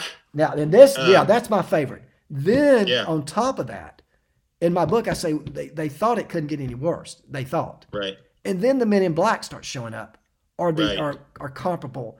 Sometimes they didn't always wear black, but these strange little beings would show up uh, that you can't explain. And one man in particular showed up. Uh, I think it was after the bridge actually fell when it climaxed. Yes. And he claimed to be, he showed up at the newspaper, the lady that ran the newspaper there, who John Keel became close friends with. He, he, he told her he wanted to investigate UFO sightings or something like that, but when she gave him the files, he didn't seem to be interested. He was more interested in John Keel and what John Keel was up to. And he seemed to be perturbed about John Keel's presence, okay? yeah. And he went to see these people in these, you know, the isolated farms. And you don't have to go far out to Point Pleasant to be in the country. You know, Yeah. you've been there. And all of the people, John Keel then, then went, followed up and went to the people that he went and saw. This mysterious person that they never could, you know, he just disappeared into nowhere after he left. You know, you never heard Yeah. him again. Anyhow, John Keel said they were very uncomfortable with him. Uh, in particular, and they all mentioned this, he had fingers that were like claws. They were they were so long, and everybody noticed those fingers. And Keel even he relates back to these entities that they called up in the seances that had the long finger. Okay, Yeah. and also he said in the vamp the recorded paintings of vampires in medieval times, they also were always had the long fingers. Yeah. See, the vampire sightings are were real. We think them as, as Yeah. fiction, but actually Sure. they were real. Uh, they were just demonic manifestations, but they they, they seem to there's a carryover, you see. Mhm. But all of this converged on this one. So I was able to finalize my book by bringing in everything I discussed in the previous chapters all in one, and John Keel being there in person and document it. Yeah. So it really brought the book to a, a, a you know, a, a conclusion. So, Yes. But No, that's cool. So, I'm, I'm to my knowledge, I'm the only paranormal writer to cover this from from A to Z from a biblical perspective. You know, you have others Okay. like L.A. Marzulli that they they focus on UFOs or whatever. I cover. I show you how it all all of it ties back to demonic to the demonic. Yeah. realm. You see, I tie it all together. I cover from the hauntings, ghosts, and I'll tell you this right quick. I know you probably don't have much time left, but uh, one of the most puzzling things I discovered, and I don't think it was an accident. I think it, it was it, it was more than happenstance. But by con, um, um, um, I guess you could say anyhow. Uh, I happened to meet a person by accident, by coincidence was the word I was looking for, by coincidence. Yeah. Uh, and I was working out one night here in Knoxville. That's after I moved back to Knoxville. And I heard him talking to the fellow at the desk about he worked with uh, uh, children that are, um, what's the word for it? The um, you hear a lot about it now. Uh, children that are, what's the word I'm looking for? Are they disabled? Uh, mentally disabled. It's it's a mental disorder. Autistic. Autistic. So the word I'm taking looking for. Uh, and evidently, there's there's no degrees of autism, Yes. ranging from extreme to mild. Yes. Okay. And this person, he was a, a young fellow in his 20s, it looked like, worked with autistic children here in Knoxville, and he said every single one of them see spirits. I mean, mm. that's what they that's what they tell him. Okay. And he said, and I and when, it, when I heard him say that, I said, we need to talk. So I sat down with him and I started asking him questions. Yeah. And he said they each child draws pictures of the spirits they see. They see these on a regular basis. Hmm. And from a biblical perspective, if they're seeing spirits, they only come in two flavors, angels and demons. Yeah. Okay. So I'm like, this is troubling to me. He he didn't, he thought it was a good thing. Uh, so, anyhow, I also heard by happenstance, by coincidence, a man, I heard this on Coast to Coast. I didn't get his name. I just happened to wake up and, you know, the interview was like three, two and three in the morning. Okay. Yeah. And uh, this is this is after uh, George Noory. This was probably about ten years ago that I heard this, 2011, 2012, something like that. Um, he had a guest that had researched this top, worked with uh, autistic children. He had interviewed children in in America, Canada, and in Europe, in Western Europe. yeah. He went to France, you know, the British Isles, Germany, Holland. He went to all these European countries, and he he made it clear though. He said not all of them can speak, can communicate, but the ones that could Yeah. communicate with him, he said the same thing. Yeah. He said they see spirits. He said spirits come to them at night. Hmm. Now, this is very troubling to me because the medical community, based on what I know, and I don't know a lot about this, but based on what I know, they can't seem to treat, they don't really have a comprehension of autism. Yeah. And I've noticed on several occasions on Christ, on, a, on, a, on a Christian show, it, uh, the show uh, called Unsolved, I mean, not, not Unsolved Histories, uh, It's Supernatural by Sid Roth. Yeah. Yeah. okay they've had people on there before that had dealing with autistic children parents Yeah. and in one case there was two the the doctor they had actually footage of the doctor who treated this child who said it was the worst case he's ever seen he said the child would in his opinion would uh, would be institutionalized for the rest of his life uh, the, the child could not speak it was a teenage boy he couldn't speak Yeah. Yeah. and, and he was uh, basically banging his head against the wall. Okay, every I mean, just a, a like horrific uh, uh, situation for the family and, and the child. And finally, one day, some of the church ladies showed up, and they said, "Enough is enough. Okay, Mhm. do you mind if we if we cast this spirit of autism out of this child?" And they Oh, prayed yeah. over him, and just like that, and he spoke for the first he couldn't speak more than one word at a time they couldn't see anything but he said come back come back as if he was reaching out to them after that he was totally normal Mhm.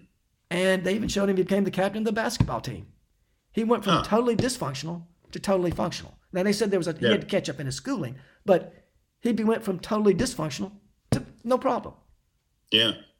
Okay, and then I saw another case.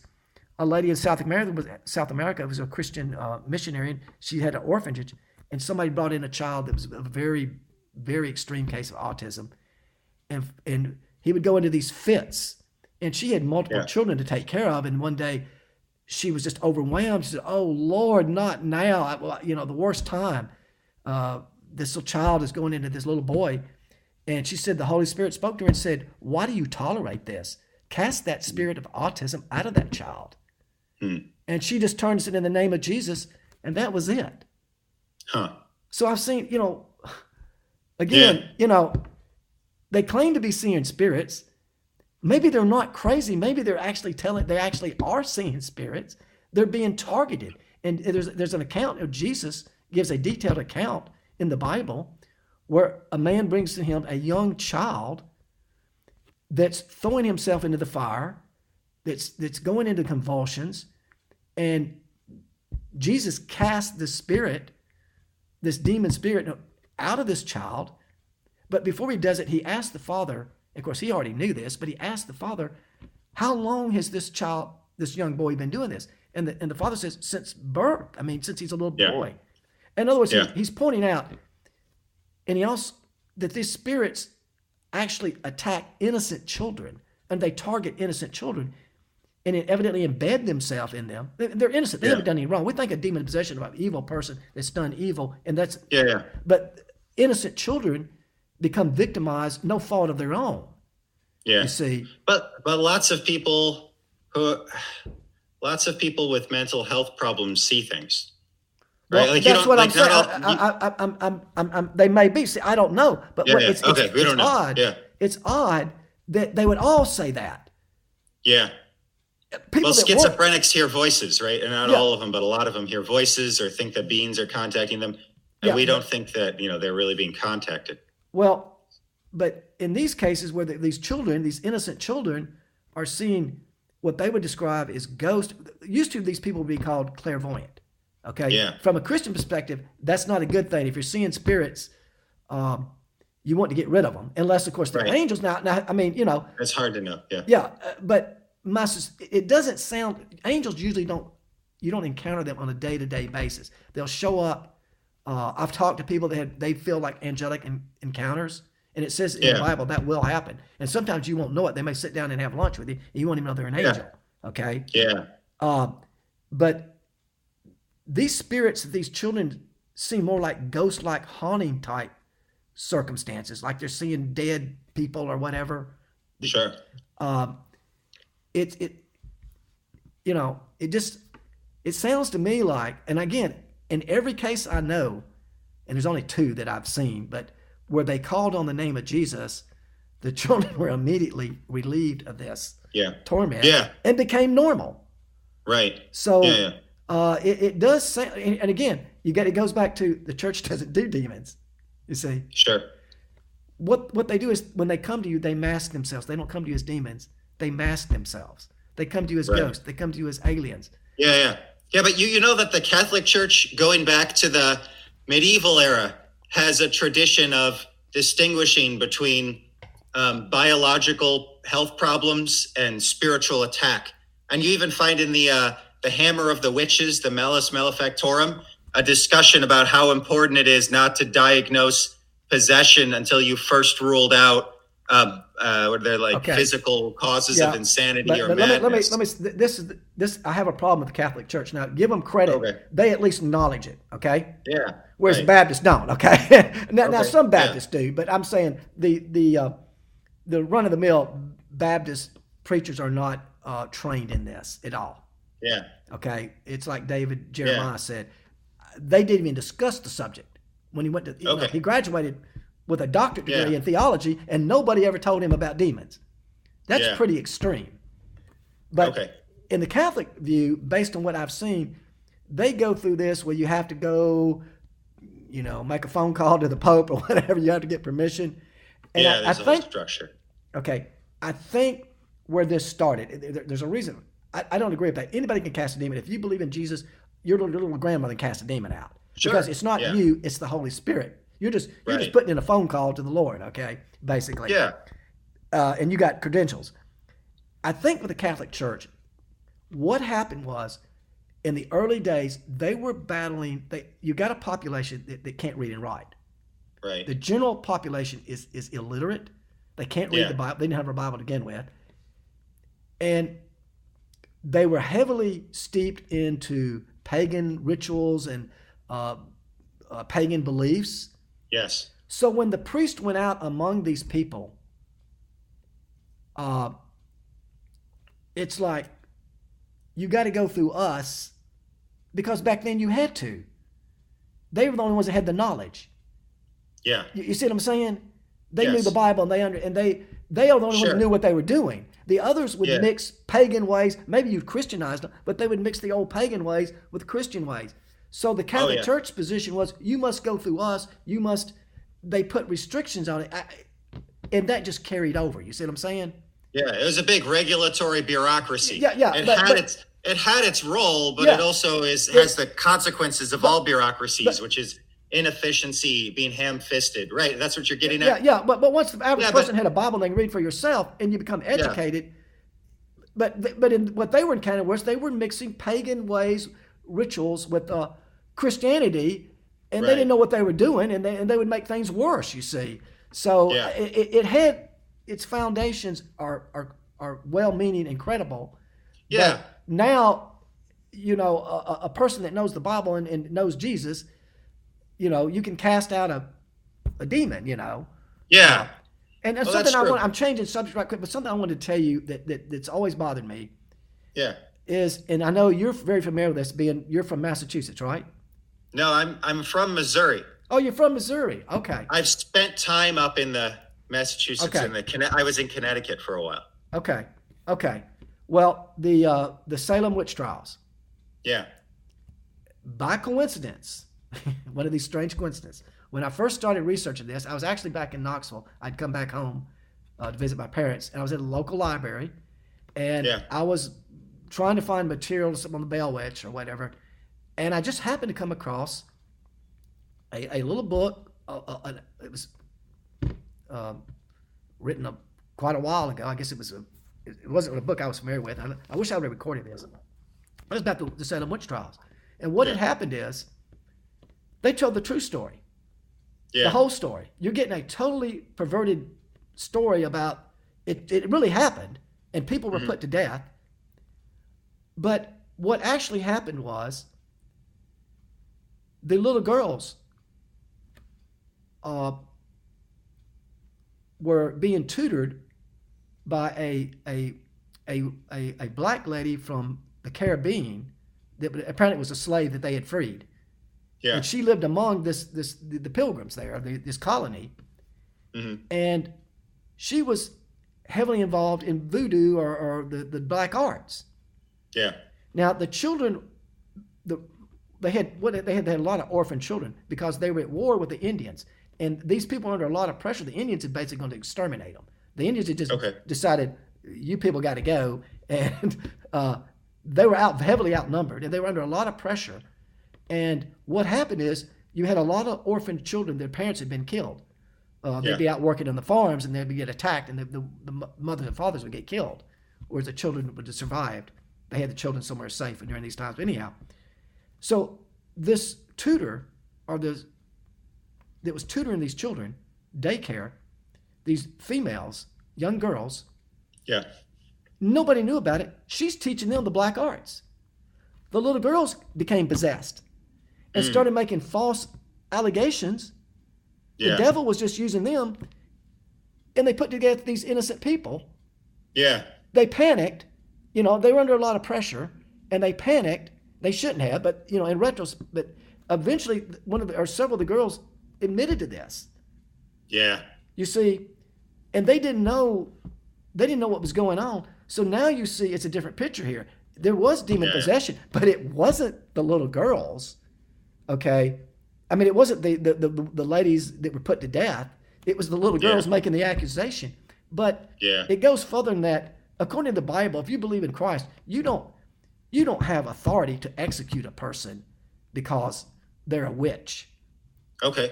you know that you don't there's nowhere in there where jesus you know executes or you know you know what i'm saying? They don't they didn't they were out of out of line i guess you could say. They were taking things too far by executing them. They, what you know executing them There's supposed to be like the King James Bible has uh, "Thou shalt not suffer a witch to live." Do you know where that's supposed to be? i'm not familiar with that um, Okay. You don't think It- that? it- so it- no, that I- would be Old don't- Testament. So I mean, there are all these prohibitions Yeah, no, yeah, against in the- in um, the Old against idolatry and um, scrying in the Old Testament, Yeah, in the Old Right. Testament, you you had and they're like they'll stone you for those kinds yeah, of things. yeah. right? The, the So- crimes were you had a different a, a different relationship there with the Lord. There was there's a whole different. Um, but after the resurrected Christ, yeah, uh, and, and even speaks of the separation of church and there's there's certain separation of church and state. The church doesn't have the authority to execute people, okay, you know, whereas the state that's Yeah. you know there's certain boundaries there, but Yeah. they uh, you know again they were under a lot of pressure, but they were wrong from a Christian perspective to execute anybody, even if they confessed to being witches. They had no authority, no. Uh, that's not what Jesus would have done. Is what I'm saying. They would not have been executed. They may Yeah. have been banished or reprimanded or or whatever, but they wouldn't have been executed. You see, yeah, for for practicing witchcraft. Now in the Old Yeah. Testament they would have, but not in the New Testament teachings. Okay. so that whole community got got the runaround from fallen angels. They got manipulated. Yeah, they they were. That's how Satan does. So he he takes. Yeah. You know these innocent little girls. They didn't know what they were doing. They were innocent, right. and they Yeah. they were being taught the black arts, and they they became possessed, and then the devil just used them to to attack innocent people and destroy Yeah. the lives of these innocent people. All the people executed were innocent. Yes. So that part's right. But I've never, that's the only place I'd ever seen that before. And it made Yeah. sense. It made total sense. Okay. That's So, I mean, So- I wasn't there, so I can't, but it does, it does seem to make, based on what I know, yeah. that that was the case. So it's just one of those things I ran across by happenstance. Yeah, it's amazing. 20 years of research. You've had a, you've done a lot of research and you've had a lot of unusual experiences. And you've talked to a lot of people with unusual Yeah, well, experiences. yeah, like I said, when I, I was amazed uh, how how common it is hauntings are, and Christians Yeah. just don't talk about it. But Yeah. when I started talking, they would come to me and tell their stories. I was astonished, time and time again, uh, and they would have never spoke to me about that had I not. They felt comfortable talking to me about it. See, right. and uh, I was just amazed at how common it is. It, Yeah. it's, it's hauntings are very common. Yeah, my understanding is that having uh, paranormal experiences is very common. I mean, not even yeah. There's hauntings, and then there's how many people will have a see an apparition sometime in their life. People uh, will hear a voice, speak to them at some point in their life, um, see UFOs. Like when you put all this together, it's incredibly widespread. And I think the belief among Christians is the ones that believe in the demonic realm. Yeah. If you don't mess with them, they won't mess with you. That's not true. okay. In other words, in other words, the, the the the half that don't want to talk about it, Yeah. uh, that believe in it, the, the, the preacher in Mississippi told me he said half of the church he had found they don't believe in it, they don't want to talk about it, and the other half believe in it, but they're so scared of it they don't want to talk about it. You see? Yeah. Um, I think their view is if we just don't talk about it, they won't bother us. That's not true. They they they uh, they take advantage of your ignorance. Yeah. Do you worry in doing research on this topic that these things being superhuman beings that exist partially outside of time, that that there's almost nothing we can learn about them because they can just run circles around us intellectually? Or they're like, Well, you know, what do you do when the thing can knows the future and knows what you're thinking and knows your weaknesses? Like maybe they just keep maybe they're feeding all of us a line. Maybe even you are getting fed some kind Well, of line. Do you worry uh, about that? I don't. I worry about them in the sense I don't worry about that angle uh, so much. I mean, the fact that I'm exposing them makes me a target. Okay. You see, you see what I'm saying? There's not Yeah. many people doing what I'm doing in the Christian world. You see, Yeah. and it makes me a target. Uh, I've even had knowledgeable people say, "You're Satan's number one enemy. You're unmasking him. You're doing what the church should do, but they don't do. You you know they don't.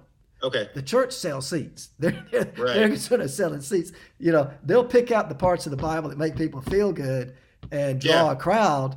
Uh, and a lot of this is well-meaning, but they don't want to preach to the other half of the Bible. And, Yeah. and it just opens the door for this. Uh, like I say, if you don't preach both halves of the Bible, he just comes in the back door. Sure. But you, like, even in this interview, one of the things you did to support your view that the Bell Witch was a fallen angel, right? You quote from the Bell Witch. Right? So then you're accepting its testimony about Well, what I, it I, I am if it if it fits with the Bible. You see what I'm saying? What I did with Yeah. the Bell Witch, I filtered every statement it made that's recorded in this book. I filtered every statement through You the can raise the book higher if you want to hold the book. Okay. uh, I filtered every statement it made, and I couldn't find inconsistencies with the Bible. In other words, it fit into the biblical understanding. Yeah. You, you see, I Yeah. couldn't. Um, But what? I mean, even the, the, there's the old saying: even the devil can quote scripture. Oh, what if it's? Yeah, yeah, yeah, he can quote scripture. But what I'm saying is, it didn't. This is what I was looking for. What I was Yeah. looking for is, it will win you over, win your favor. Yeah. uh, for example, when it when it came back and spent three months with John Bell Jr., it was totally civil. It just wanted to talk about the Bible and the future of America. Okay. Okay. And some historical events. Um, it, it talked about Napoleon and you know, and uh, anyhow, uh, events that took place in Europe and the, and I was looking for the setup where it's winning his favor, it's quoting scriptures, it's acknowledging Jesus, and then it slips in a lie somewhere. Yeah. You you see what I'm saying? 90% truth, 10% lie. You see, I was Right. looking for that, but I never could find any statement that, uh, and I was, I never could find any statement that I thought was inconsistent with the Bible. Um, so, Sure. But what if it's selectively quoting the Bible to lead you down a well, certain it was path it was it went into other. Um, it went into, and I was going to give you a quote here, for example. He was asking it questions. yeah. Uh, Which is supposed to be a bad idea, right? Well, uh, again, it was acknowledging Christ, so I can see he he wasn't out of line by asking it questions. Um, so I was looking for some quotes here when he when he asked uh, he asked questions about hell and it acknowledged the reality of hell and that anyhow That it was there. can't seem to find that put my hand on it but anyhow it it the questions that that it responded its response was always in line with the scriptures as i know them and sometimes Yeah. it would say i don't know all things and even if i did there's things i'm not permitted to tell you and it would say study your bible Yeah. it would refer me back to the Bible, and it would it'd Yes. say basically everything you need to know is in the Bible, and Okay. uh, it, it it told John Jr. asked it about souls escaping from hell, and the Spirit's response was was was not exactly what the question to the what he what the, the, the Spirit's response was spirits created spirits as it was leave hell and come to earth every day to tempt men to do hellish acts like hmm. thousands of spirits. In other words demon spirits. John bell's quote was was does a human go to hell then leave hell? And it's, it didn't really answer that but it just responded by saying demon spirits Yeah. come to earth every day from hell to, to Yeah. tempt men to do hellish acts you see Okay. but everything it, Yeah. that its statements that it made now the only thing that some some christians would find controversial that I found really interesting is it claims the earth was created millions of years ago. It was here. Okay. Yeah. And that there was a race of, of beings, that, of humans that lived on earth that were far superior. Yeah. And Yeah. they were destroyed in the blink of an eye. They became so just evil, so rebellious, and so uh, uh, arrogant that the Lord just destroyed them. And the Spirit said, Where you live now was once underwater. And where the water is was once land. In other words, in just a blink of an eye, the Lord destroyed the earth where the this land was sunk below the water and where the land it rose, it just completely reformed the earth. That might Yeah. explain why they find seashells on mountaintops. Yeah. And believe it or not, a lot of theologians believe in, according to the scriptures, that it indicates that they call it the gap theory. Mm-hmm. Uh, and I believe it's in Genesis 1, it talks about the earth being the Lord creating the earth and the seas, and then the earth becomes void. In other words, there's a start over there. And there's Yeah. other scriptures that seem to, to, to indicate it. And, and the belief is, they call the gap theory is, and there's a lot of fundamentalist believers that believe in this. If you look closely, and there's other scriptures that the the earth was destroyed. In Yeah. other words, the earth as we know it may be 12,000 or 10,000 years old, but Mm-hmm. as we know it, but it was it was much older, and there was a there were there was a populations that lived here before us. Yeah. Okay. Back in the Ice Age, maybe. Uh, Well, the Ice but Age. beyond, but- but beyond that, this this thing's talking millions of years ago. Oh, really? So that oh, might okay. that might explain. In other words, the point is, the Bible, as we know it, or our we we were put here ten thousand years ago, whatever it is. I forget what the number they agree on. It's roughly ten thousand years or so. Yeah. But actually, there was a previous population that lived. In other words, this this planet's millions of years old, and there were Yeah. advanced civilizations, and they were simply destroyed. And that might explain Atlantis, Yeah. the legend of Atlantis. Atlantis was a considered to be a highly advanced civilization, and they were destroyed overnight by Sure. by a tidal wave or something. That they, they I think the the the um, understanding of Atlantis is that they sunk beneath the seas. The whole Right. continent just sunk, and that would be consistent. Yes, what- they offended Poseidon. Yeah.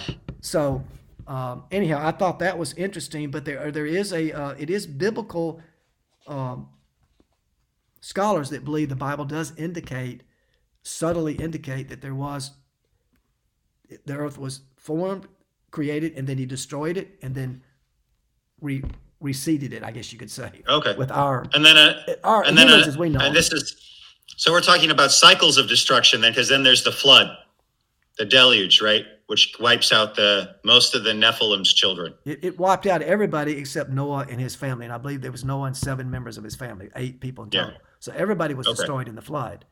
Okay, but that's later. yeah, that's, much later. That's that's our I'm to say our population, our our uh, humans as we know it. Okay. okay. Uh, that starts with Adam and Eve population going forward. Okay. Okay. Yeah. So, um, and then of course, uh, the next in, in this this bell, which seemed to indicate this too, its belief was the next destruction will be total, and the earth will be des- destroyed. Which Yeah. is consistent well, with the book of two Revelation. truths and a lie. Yeah, th- that's the book of Revelation. But it, it was Yeah. it was saying its belief. But again, it would it would it'd say, well, I don't know. John would Bell would ask it, John Bell Jr. certain questions, and it would sometimes say, I don't know uh, exactly. This is what I I think based on what I know, and then it would say there's certain things I can't tell you. You know, go look at go research your Bible. You know, so Yeah. it, was consistent with. I, I could not find anything. The only thing I could even come close to finding that I thought was inconsistent. Now, sometimes it would say things like, uh, it said in reference to Napoleon, it said the greatest thing Napoleon ever did, the world will never know about. He came to believe it before he died. He came to believe in Christ as his Savior. Okay, Okay. it, it- you know, it would say things like that you can't validate, but that's not anti-Christian or anti-bill. You just don't know. You don't know how to validate that. You know. Yep. But it did say one thing that, that, that the only thing I could ever find that, that was inconsistent with the Bible. In other words, I'm looking for that lie, where it's trying to mix that lie in there somewhere. It said it knew all about hell. Okay. Okay. and yeah. it said, um, it's not literal fire as, as you literal fire, where in the scriptures seem to indicate the fires of hell. They seem to, you know, Jesus himself references that. Yeah. Okay. But I think what it meant was no, but it, but it, it validated hell though, a place of eternal torment. I think what it meant was fire as we know it, because as as you know it, as we know it, it consumes you. If you're on Yeah. fire, you're consumed, and you don't live. You don't live. You don't keep living. Yeah. If you were cast into in in a burning hell as we know it, you would just be burned up, and you would be gone. Yeah. By Okay. definition. And- yeah. Yeah. yeah. So the, the torment is not, it doesn't consume you. So it's not fire as we know fire. Maybe that's that's the only thing I could find. That Yeah. and I think that was just a, a uh, sort of a misinterpretation or it was just trying to say it's not fire as you know fire. Yeah. you know? Okay. But I never could find it. I, I went through it back and forth, and I just could not find anything that it. Uh, it, it didn't. It didn't. It, it keep coming. It kept coming back to Jesus Christ. Jesus, you know, and and the divinity of Christ. In fact, Yeah. there's one thing that I wanted to read to you uh, here. That it's final. One of the things it said that. Uh, one of the things that it said in the conference it had with John Bell is that I thought Yeah. was so. Now this is this is John Bell speaking. Uh, as he closed his chapter on the conference. I tell you, the most indelible impression ever made upon my soul was the almost awe-seeing account the Spirit gave of the crucifixion of Jesus Christ, which I have no wish to describe. It was too heart-rending for me to call to your mind. My life has been so saddened by this recital of this terrible torture of our Savior that I can never get over it. When Jesus said on the cross while suffering torture, Father, forgive them, for they know what they know what they did, for they know not what they do. He was so far removed from a human being that I cannot conceive of any man doubting his divinity. Yeah. So here's the Spirit giving him, stressing the agony that Christ suffered for all of mankind. In other words, he's, it's yeah. It's, it's it's it was in, in other words, when it left, he became a more impassioned Christian. You see what I'm saying? this It is John Bell. He's This he's is John Bell Jr. father. Yeah, this is John Bell Jr., the one Junior, that professed junior, to lie. yeah. This is the conference, the three months. This took Yeah. place during the three months of that it spent with him. Yeah. So uh, the, the point is, when it left, he's more impassioned as a Christian uh, than he was before. Yeah. You, you see, so which, if it was acting on the devil's behalf, when it left, he would be start having doubts. Well, I'm not so sure now. You know, maybe Okay, Jesus yeah. didn't resurrect. You know, you know what I'm saying? It reinforced his Christian. So again, it had to be a demon because it would not use the language that in the in the everything it did is consistent with hauntings. Yeah. You know, demonic activity, the the the, the torment, the uh, everything it did was consistent with hauntings and demonic activity, except when it starts speaking about preaching the, the Bible and, and Yeah. declaring Christ as. But it did in in certain. You can in my book I point this out. In in certain times it, it acknowledged that it was a demon to John Bell Jr. It it, Yeah. it subtly acknowledged that it was a demon Yeah. but it was there on the behalf during that window. But if, Yeah, if you was- you don't want to encounter this thing today, because when it comes back to you, it will not come to you back to you in, in the uh, uh, uh, with the attitude it did with John Bell Jr. Because you'll you'll just you'll just get a demon you'll just get a haunting is what you'll end up with. Okay, And I know this from experience. So it's not something you want to summon. And I'll tell you this story right quick. I had a friend when I first started researching this, and I came back to Tennessee. It was a Yeah. one of my dad's friends that just became a Christian. He, he was he was ignorant of the Bible, Yeah. and he thought this thing was a good thing, so he was going to pray to it. Well, you don't ever pray Okay. to, you know, spiritual Yeah. entities, angels, because you pray to an angel, and a demon will show up. You know, uh, yeah.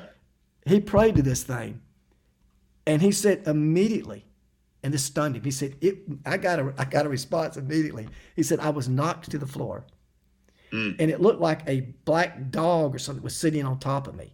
I couldn't Yeah. turn my head." But it looks like it was sitting on top of me. He said, I could Yeah. see my wife in the next room. He said, I tried to yell to her. He said, I couldn't even speak. And then he just said in my head, I said, in the name of Jesus. He finally got his wits. He said, as soon as I said in the name of Jesus, it was gone. Oh, okay. You see what I'm saying? He- Yeah. you don't want to, you know, he was out of line. If if if if you encounter this thing, it's not going to be a good experience. Yeah, You, absolutely. you see what I'm saying? So that's why Yeah. I learned that when I was doing my work. Uh, as long as you do it from biblical, I'll put it this way: if you've got a, a uh, an aquarium with a with a rattlesnake in it, you got to put on a a, uh, a leather glove. And you stick your hand in there, and you can handle it. But you can't Right. handle it without that without protection yeah, absolutely. you can you can study the Bell Witch and, and, and you can write about it and talk about it from the biblical. As long as you stay within your boundaries and you don't compromise it and you don't turn it, you, you're okay. You see. yeah.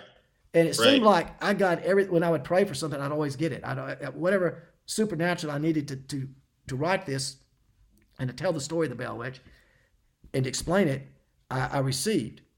And and during the time when I was doing this research, I met a lady from Mississippi, uh, northern Mississippi, where Betsy Bell is buried. I actually found her grave. A person showed me her grave.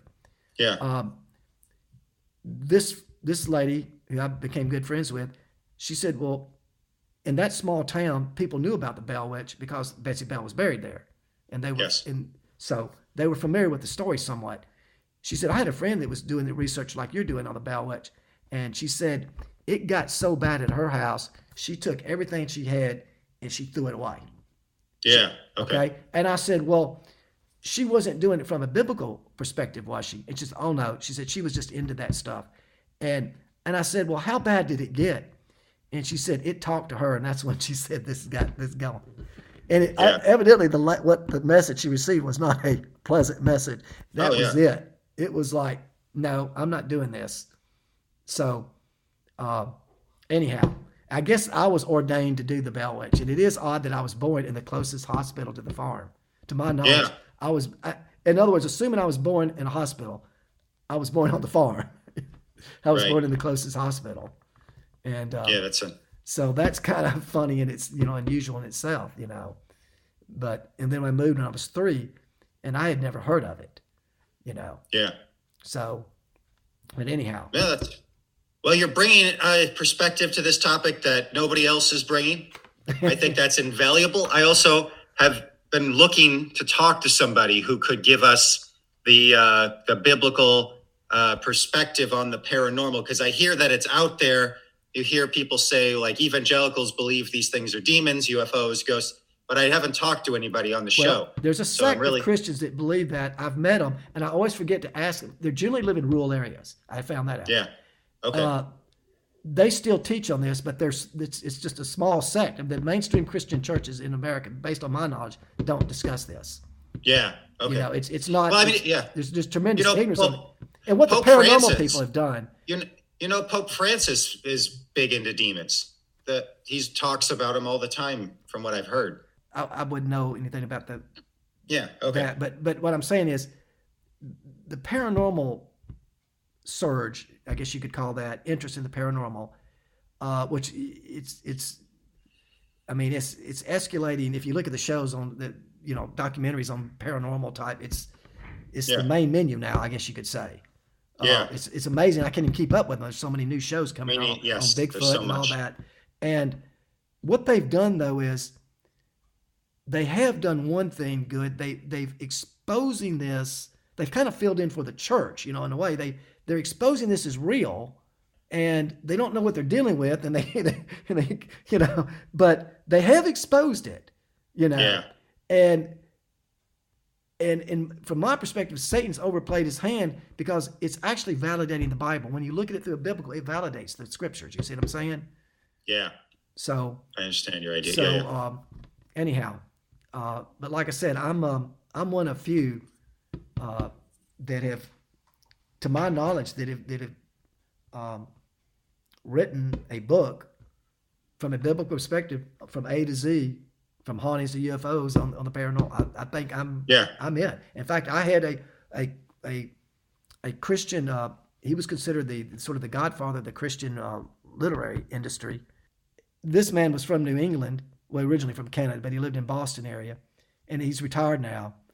But he said, "You're the only one to ever write a book." Other now, he said there was a man, a retired missionary in the Boston area, that was working on a book like yours in the 70s and he was an older man and something happened and he never finished the book but he said you're the only one to write a book about this and he was going to represent me at first and then uh, he said based his wife didn't want to get involved in this because they would become targeted he said they're Yeah. just they're just too old to deal with this Yeah. Yeah. So I understood because he knows it's real, and, he, and you, you know, I'm I've, I'm a target, but as long as I'm doing it the Lord's work, I'll be protected. You know what I'm saying? I feel like I'll be successful, but um, it's been a long, hard road. And that was my first real. I thought when I first presented this, the the, the Christian community was going to with open arms. They, oh, thank you for no, it wasn't quite that way. Uh, it was, you know, it was like we don't we don't do the demons, you know. And I'm like, Yeah, excuse absolutely. me, if we don't do them, then who's going to do them? Yeah. you know, so And people who aren't Christian have this assumption that um, if you uh, are religious, then you believe everything, right? That there, uh, you know, the, every crazy thing that you can imagine is inside is accepted by religious people, and that's not true either, right? So it's, things that turn out to be so much more complicated than Yeah. they first appear. but but I believe that the, the, the paranormal is is um now it depends how you you define paranormal. I think paranormal investigators would would an angelic encounter would be paranormal. We Yeah. Christians would not call that a paranormal. They'd call it a, an angel angelic encounter. Right. Yeah. But most of the paranormal, not all, uh, but is is coming from the demonic realm. I, I'm I'm I'm convinced of that. But again, if I've, I've talked to many people who have angelic encounters, which are very interesting, Yeah. and um, uh, you know, we would a lot of people would would you know would describe that as or in, list that as a, a paranormal experience. yes, for sure. So, um, but anyhow, um, it's been a long journey. but you can see how the man. Bell Witch was a good starting though, because Yeah. I actually had the personal encounters. It's one thing to read about it than when you encounter it yourself. See, but those were like trained. Those were those were served a purpose to train me. You know, to acknowledge. Yeah. And then I had that face-to-face encounter with the uh, demon spirit in my uh, aunt and uncle's home while I was doing the research. Now that could not be a coincidence. I mean, Mm. you know, that's my only, my one and only encounter with a, a, a ghost type demonic entity, and Yeah. it happened during that time period. So, uh, once was enough, though. Yeah. I bet it would be. So anyhow, Well, thank you so much, Neil, for coming on the show. I really appreciate it. well, I guess you got I- everything from A to Z then, didn't you? Yes. Yeah. Everybody is welcome on the show. well, I appreciate it too. I enjoyed it. Have a good day. All right, you too.